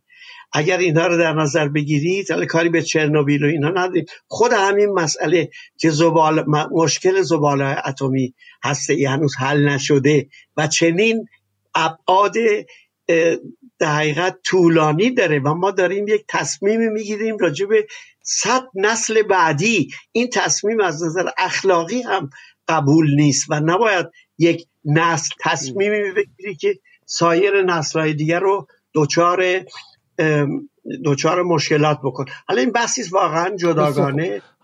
بهش می‌رسیم. جالب آقای دکتر حالا نگاه غیر ارتودکسی داره غیر معمولی داره. با اینکه با به شکل انرژی هسته ای مخالفه بهش می‌رسیم که نگاهش در مورد قدرت هسته ای ایران چه چیزی است؟ که واقعا جای داره که برنامه خاصی روش داشته باشیم. محمود دادوند میگه پس به نظر من اون چیزی فهمیدم از حرف شما این که جنگ در ایران جنگ بین تاجران و تولید کنندگان داخلیه. درسته؟ این درگیری بله این درگیری وجود داره و در خیلی از موارد هم میشه این درگیری رو کاملا مشاهده کرد و حس کرد که چنین درگیری وجود داره. بله. آقای محمد نادری مجددا میگه که جواب سوال پروفسور مسیرات بنده میدم. چون گفته بودید شما که چطور مثلا میشه که رهبران ایران بگن تولید باید در عمل نتونن کاری کنن. میگه جواب مجلسه. تجار و مافیای سرمایدار ایران همیشه با انواع ترفندها نیمی از کرسی مجلس رو دارن و نمی‌گذارن قوانین درست اقتصاد مقاومتی تصویب شه و حتی دیگه بقیه بقیه کامنتشون نیومده. خب در واقع حالا منظورشون این که در ایران همین نیمچه دموکراسی که ما داشتیم آقای دکتر چون دموکراسی کامل نبوده به میگه از غذا سرکنگبین صفرا فزود باعث بدتر شدن شده. شده جایی که هر همه صاحبان قدرت زینفعان صاحبان منفعت آدمش میفرستن اونجا و ازش می‌خوان که براشون لابی کنه. شما قبول داری حرفشون یا نه؟ آقای بحثی فکر می‌کنم خیلی مفصل. و احتیاج به وقت دیگه حالا من, من می‌خونم شما لازم نیست حالا. کیش میگه آقای رفسنجانی دنیای اقتصاد رو تجاری میدی و نه تولیدی. و به دنبال زود بازدهی زود بازدهی بود.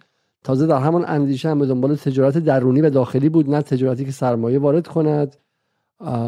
آقای شاکر حقو فکر کنم پرسیدم. میگن آیا دولت کنونی پتانسیل دولتی کردن تجارت خارجی رو دارد و یا می‌تواند بانک های خصوصی رو مثلا ملی کند؟ این چون چند بارم پرسیدن.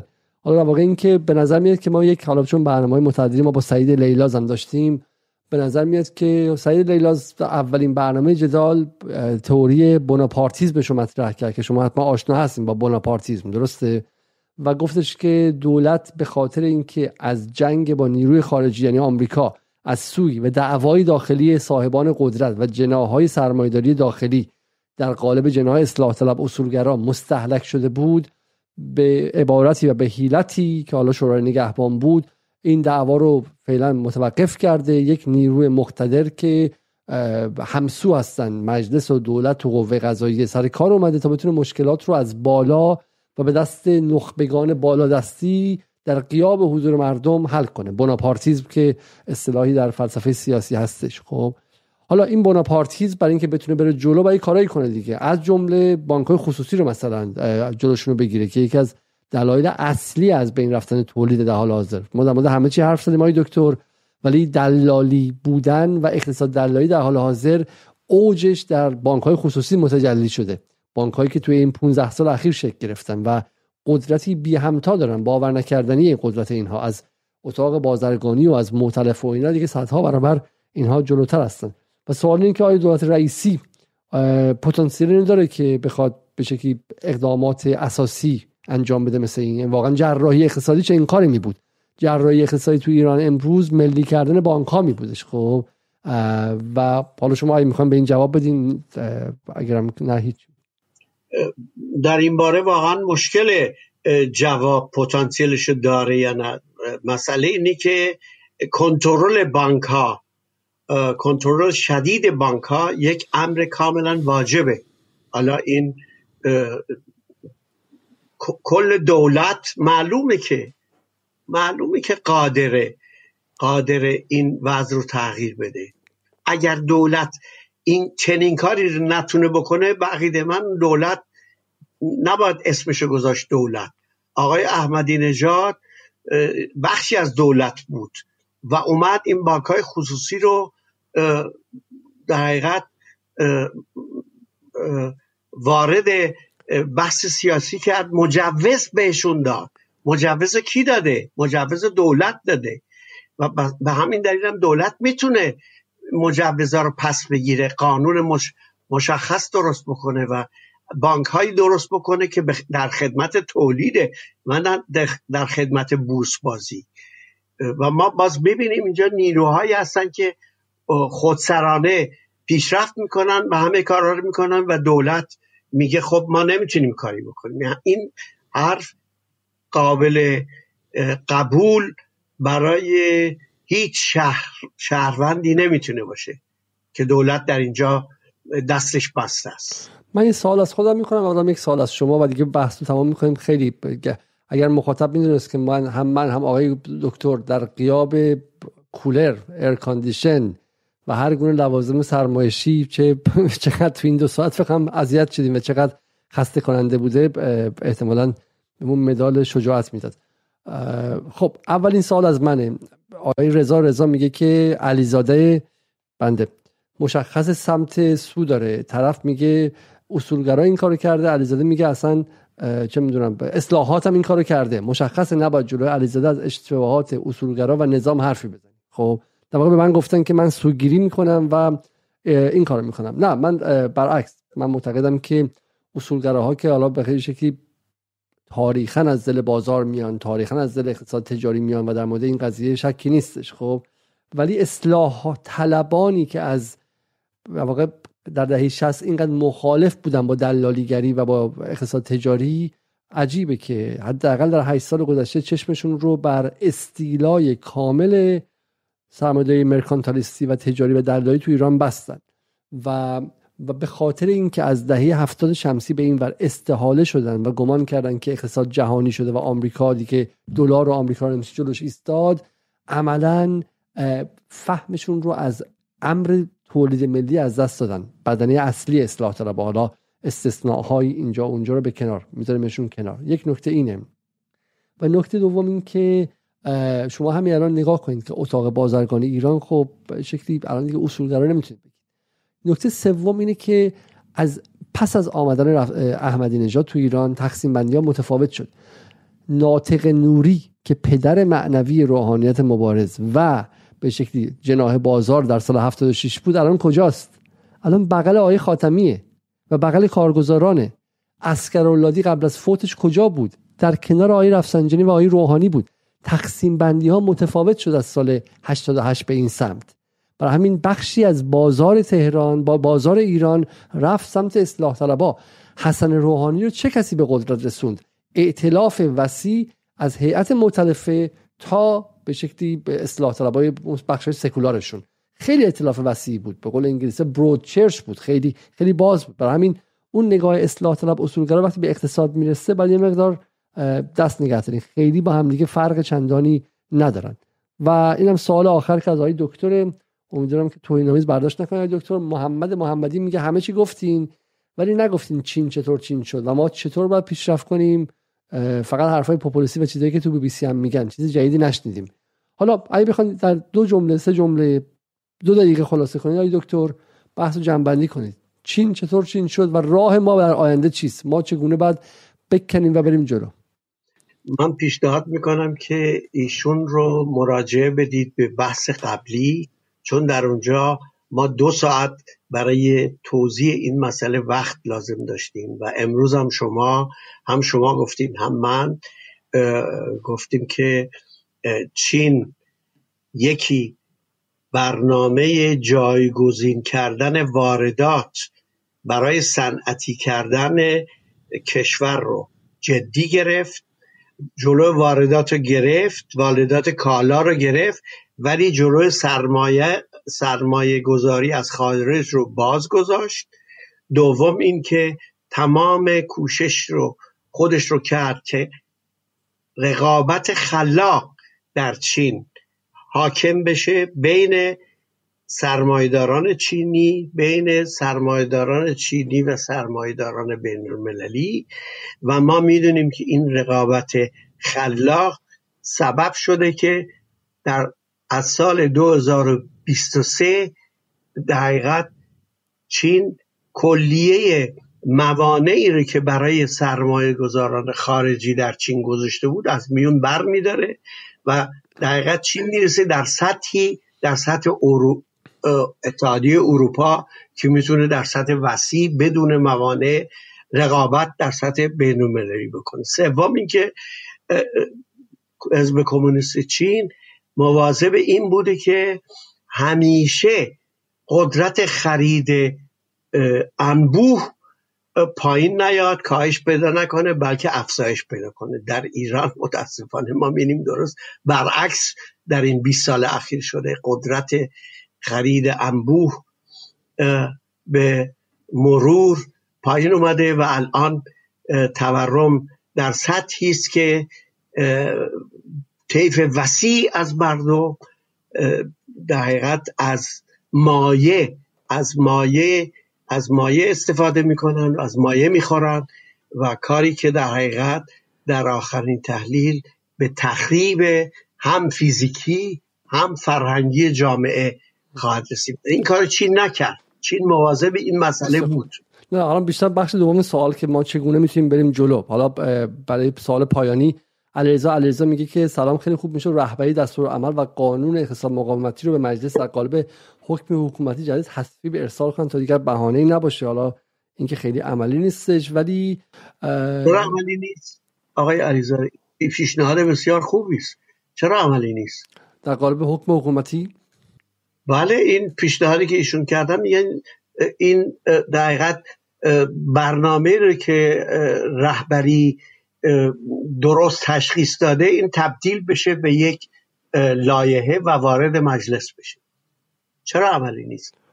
برای اینکه بالاخره هم تشخیص مسلحت هست. اونجاست که میگم زین افغان هستن تشخیص مسلحت مجلس این رو در حد کودتا خواهند دونست. حالا شما میگید دکتر ولی میگم خیلی از این کارها رو اگر آقای خامنه ای بکنه بهش کودتا چی دیکتاتور و این چیزا لقب خواهند داد. و و دقت کنید شما که خیلی جاهای دیگه هم که شما شما از یک سمت میگید دموکراسی از سمت دیگه از آقای خامنه ای تقاضا دارید که کاری کنه که نه نه نه. این یک و... یک کاری است که عملی است. کار دموکراتیک نیست. ولی کاری است که عملی است و ممکنه ممکنه تحولات به وجود بیاره ممکنه اشکالاتی داشته. ولی این کار عملی است. من اینو می‌خواستم بگم. اصلا دموکراتیک نیست. سوال پایانی شخصی از شما. حالا بین همه این حرفا دموکراسی شما تو آلمان بزرگ شده خیلی مخاطبا گفتن آقای دکتر یک لامپ مثل اینکه روشن نمی‌کنه. اونجا مثل اینکه خیلی انقدر هزینه انرژی بالا رفته در آلمان. آقای دکتر ما ولی ولی با وجود این دقیق دقیق نیست. صورت من دقیق نیست. من لامپ روشن کردم. خیلی, خیلی بهتر شد خیلی بهتر شد. بهتر شد. بله بله. خیلی بالاست. نه نه این مسئله نیست. ما در اینجا خیلی شوخ الان که حالا شما برخلاف سال می‌دونید که مخاطب ایرانی تنازی خاص خودشو داره و تنه و به شکلی شیرین زبانی خودش داره. بله دو سواله که من شما جواب خواهید داد. بنیامین طیبی میگه که از آقای دکتر بپرسید اصلاحات دولت رئیسی را آیا در راستای منافع ملی می‌بیند یا کاری اشتباه کرده یا همون مافیای قدرت باعث شده باعث میشه که باعث میشه که اشتباه جلو بدهد یا اشتباه جلوه بدهد؟ حالا با, هم، با همه نگاه این جراحی اقتصادی رئیسی رو شما آیا در راستای اقتصاد ملی و در راستای تولید می‌بینید یا در راستای دلالی ببینید این هم یکی از کارهایی است که یک جراحی انجام گرفته به یک کاری انجام شده که به نام جراحی مطرح میشه ولی در عمل سبب, سبب شده که قیمت های کلیه کالاها افزایش پیدا بکنه. نتیجهش این شده و مردم بیشتر فقر رو تحمل بکنن. اگر اصلاحات مخصوصون اینه نه این این شکست بزرگی است برای و شاید هدفش این بوده که مخار هزینه های ارزی دولت بیاد پایین و به نفع مردم در حقیقت نیست بسیار خوب.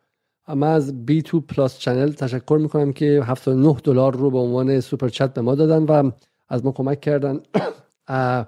و یک تشکر ویژه می‌خوام بکنم از از دوستی که در کلاب‌هاوس به من پیام دادن و یک خبر خیلی آقای, آقای کریمی. آقای کریمی که مبلغ خیلی سخاوتمندانه ای رو پیروز به جدال کمک کردم و باعث شد که این خبر خوب منه.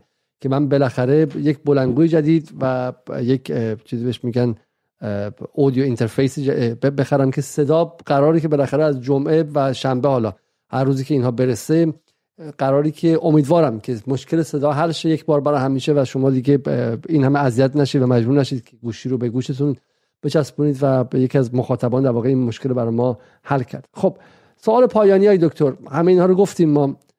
شما در آلمان زندگی کردید از 1340 به این سمت. یعنی الان 61 سال 1960 یا 61 39 میشه سال 39 1339 1961 یعنی دقیقا شما 60 آره دیگه 40 برابر 62 سال. 62 سال در آلمان زندگی کردید. خب حالا همین که فارسی و همسرتون هم به شکلی آلمانی بچه هاتون هم آلمانی هستن و نیمه آلمانی نیمه ایرانی. ولی پسرم فارسی سلی صحبت بسیاری و خب مسلما حالا این وقتی میگید دموکراسی بخش از دی ایتون هستش و اینها.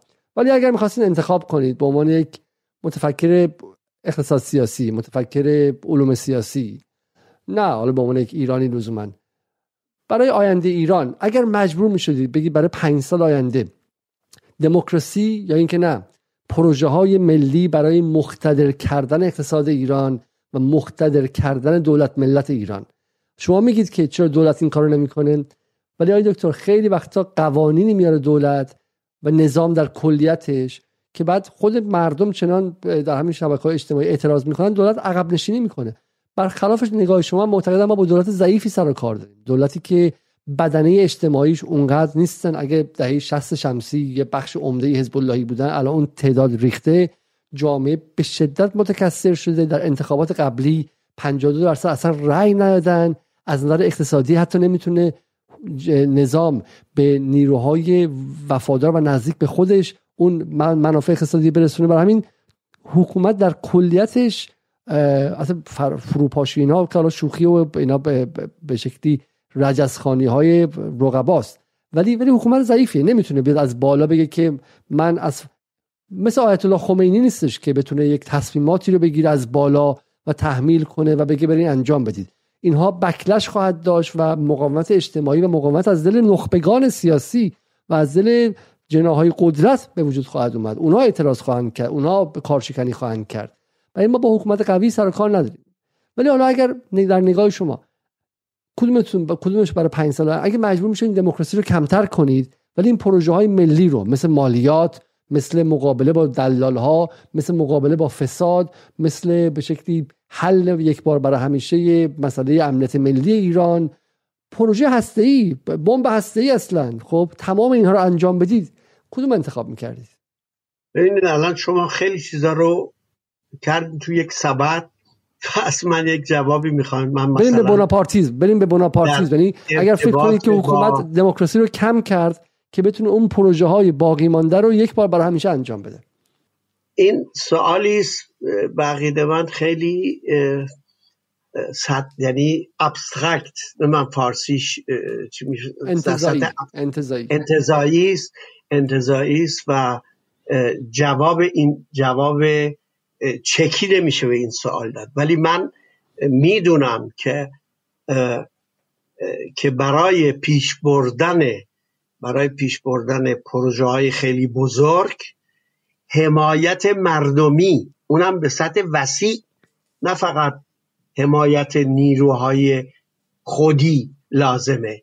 یعنی در حقیقت مردم در سطح وسیع نخبگان همه جناها اینها باید مشارکت داشته باشند اینها باید در تعیین این پروژه سهم بسیار زیادی داشته باشن. اون وقت فکر می‌کنم این نوع مشارکت خودش تعیین می‌کنه که آیا بلافاصله باید دموکراسی غربی را وارد کرد یا اینکه این مسئله است که پا به پا انجام خواهد گرفت.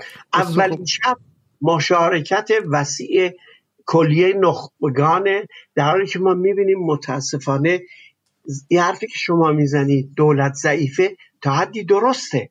علت اینه که دولت ضعیفه چیست؟ علت اینی که بسیاری از نخبگانی که می‌تونن خلاق باشن با اطلاع هستن این نخبگان کشور رو دارن از کشور دارن خارج میشن مهاجرت می‌کنن. یکی از دلایلش اینه که نصفی از جامعه در حقیقت امکان شرکت و مشارکت و قدرتمند کردن ایران رو ندارن به همین دلیل حرف شما تعدی درسته. دولت دولت ضعیف حالا حالا ما با هم دیگه اینجا اختلاف داریم چون دقیقا سوالی که مطرح میشه اینه که دنگ شیاوپینگ که ما بحث رو با اون شروع کردیم بعد از میدان تیانمن چی کار کرد؟ آیا وایساد و از نیروهای اجتماعی خواست که اونها بیان تظاهرات کنن و اونها بیان مشارکت کنن یا اینکه نه؟ پشت اتاق بسته درهای بسته تصمیماتی برای اصلاح گرفت. در واقع حرف اون نیروهای ناراضی رو شنید ولی نگذاشت که به شکلی کشور بله، تشتت بشه. این درست جلو هرج و مرج رو منافع دراز مدت ملی این حقیقت رو هم درش نهفته است که می‌تونه جلو هرج و مرج رو بگیره. و ما می‌دونیم که کشتار کشتار در میدان میدان معروف علتش اشتباهی بود که خود دولت کرده بود. به این ترتیب که قیمت ها قیمت های کالاهای کشاورزی به خصوص عجیب افزایش پیدا کرده بود و دولت متوجه شد که این اشتباه بوده و پروژهشو برگرد سیاستشو برگردون و تغییر داد. ولی در اون شرایط مشخص متاسفانه این اتفاق افتاد و از نظر تاریخی قابل بحثه که آیا می‌تونست جلوشو از کش، کشتار جلوگیری بکنه یا نه. بقید من این امکان همیشه وجود داره. ولی اشتباه خود دولت بود که به اینجا کشید. و دولت این اشتباه خودشو رفت کرد. این در همه پروژه در همه راهبردها ممکنه پیش بیاد. بسیار خوب. یک بار دیگه با پروفسور محسن مسرت استاد دانشگاه اوزنابروک و دانشگاه برلین امشب گفته او کردیم درباره آخرین کتاب ایشون که سرمایه‌داری کمونیستی در جمهوری چین و سرمایه‌داری مرکانتلیستی یا تجاری در ایران. بخش دیگه کتاب ایشون درباره پروژه جاده ابریشمه که حالا چه بسا یک بار دربارهش مستقلا صحبت کنیم. کتاب فصل مختلفی داره سرمایه‌داری مرکانتلیستی ساختار عقب ماندگی همینطور از تاریخ مرکانتلیسم در اروپا شروع میشه و نقش انحصاری که این روابط داشتن نقش روابط استعماری با جهان و بعد وارد بحث ارتباطش با امپریالیسم میشه. در بخش دوم سرمایه‌داری کمونیستی در جمهوری چین رو بررسی می‌کنه و, و حاملان اجتماعی الگوی توسعه در جمهوری چین مهمترین اهرام تحول الگو و غیره و در پایان به سرمایه‌داری مرکانتلیستی در ایران می‌رسه. چالش منابع اطلاعات و آمار رو توضیح میده که به راحتی نمیشه در مورد ایران صحبت کرد. ریشه های تاریخی سرمایه‌داری تجاری در ایران رو میگه و از دو قرن گذشته شروع می‌کنه تا اینکه به بحث پهلوی و دوره معاصر می‌رسه و در پایانم که یک فصلی است درباره چین و جهانی شدن که درباره پروژه جاده ابریشم حرف می‌زنه. کتاب رو می‌تونید از کتاب فروشی ایران تهیه کنید. ناشر نقد فرهنگ. و یک بار دیگه هم تبریک میگم به شما دکتر که با این سن حدود دو ساعت و 17 دقیقه با ذهنی بسیار فعال و ذهنی بسیار پویا در کنار ما بودید و اگر من بالا ساختار مشخصی نداشت سوالاتم و به شکلی بحثم به این ور رفت مقصر منم و بگذارید پای گرمای وحشتناک. بحث بسیار عالی بود. من هم لذت بردم. امیدوارم که از آقای دکتر در گفتگوهای آینده و در شکل مناظره هم استفاده کنیم. از اینکه شما هم دو ساعت و 25 دقیقه مهمان جدال بودید از شما تشکر می‌کنیم. فردا متاسفانه برنامهمون رو که قرار بود داشته باشیم در سریلانکا نداریم. امیدوارم یک روز دیگه و ما چهارشنبه شب در کلاب هاست مثل همیشه مهمان میزبان به شکلی امیدوارم که مخاطب ما باشید. و دنبال راهی هم هستیم که بتونیم کلاب هاوس رو روی یوتیوب پخش کنیم. اگر کسی اطلاعات فنی داره لطفا به من ایمیل بزنید که چگونه کلاب هاست رو به واسطه کلاب دک و OBS که می‌تونیم پخش کنیم کمک کنیم که این کار رو با کیفیت بهتر انجام بدیم. تا برنامه دیگر شب و روز شما خوش و یک بار دیگر از آقای دکتر از آقای پروفسور محسن مسئله تشکر می‌کنم. خدا نگهدار. من خیلی از شما متشکرم و از مخاطبین که حوصله به خرج دادن.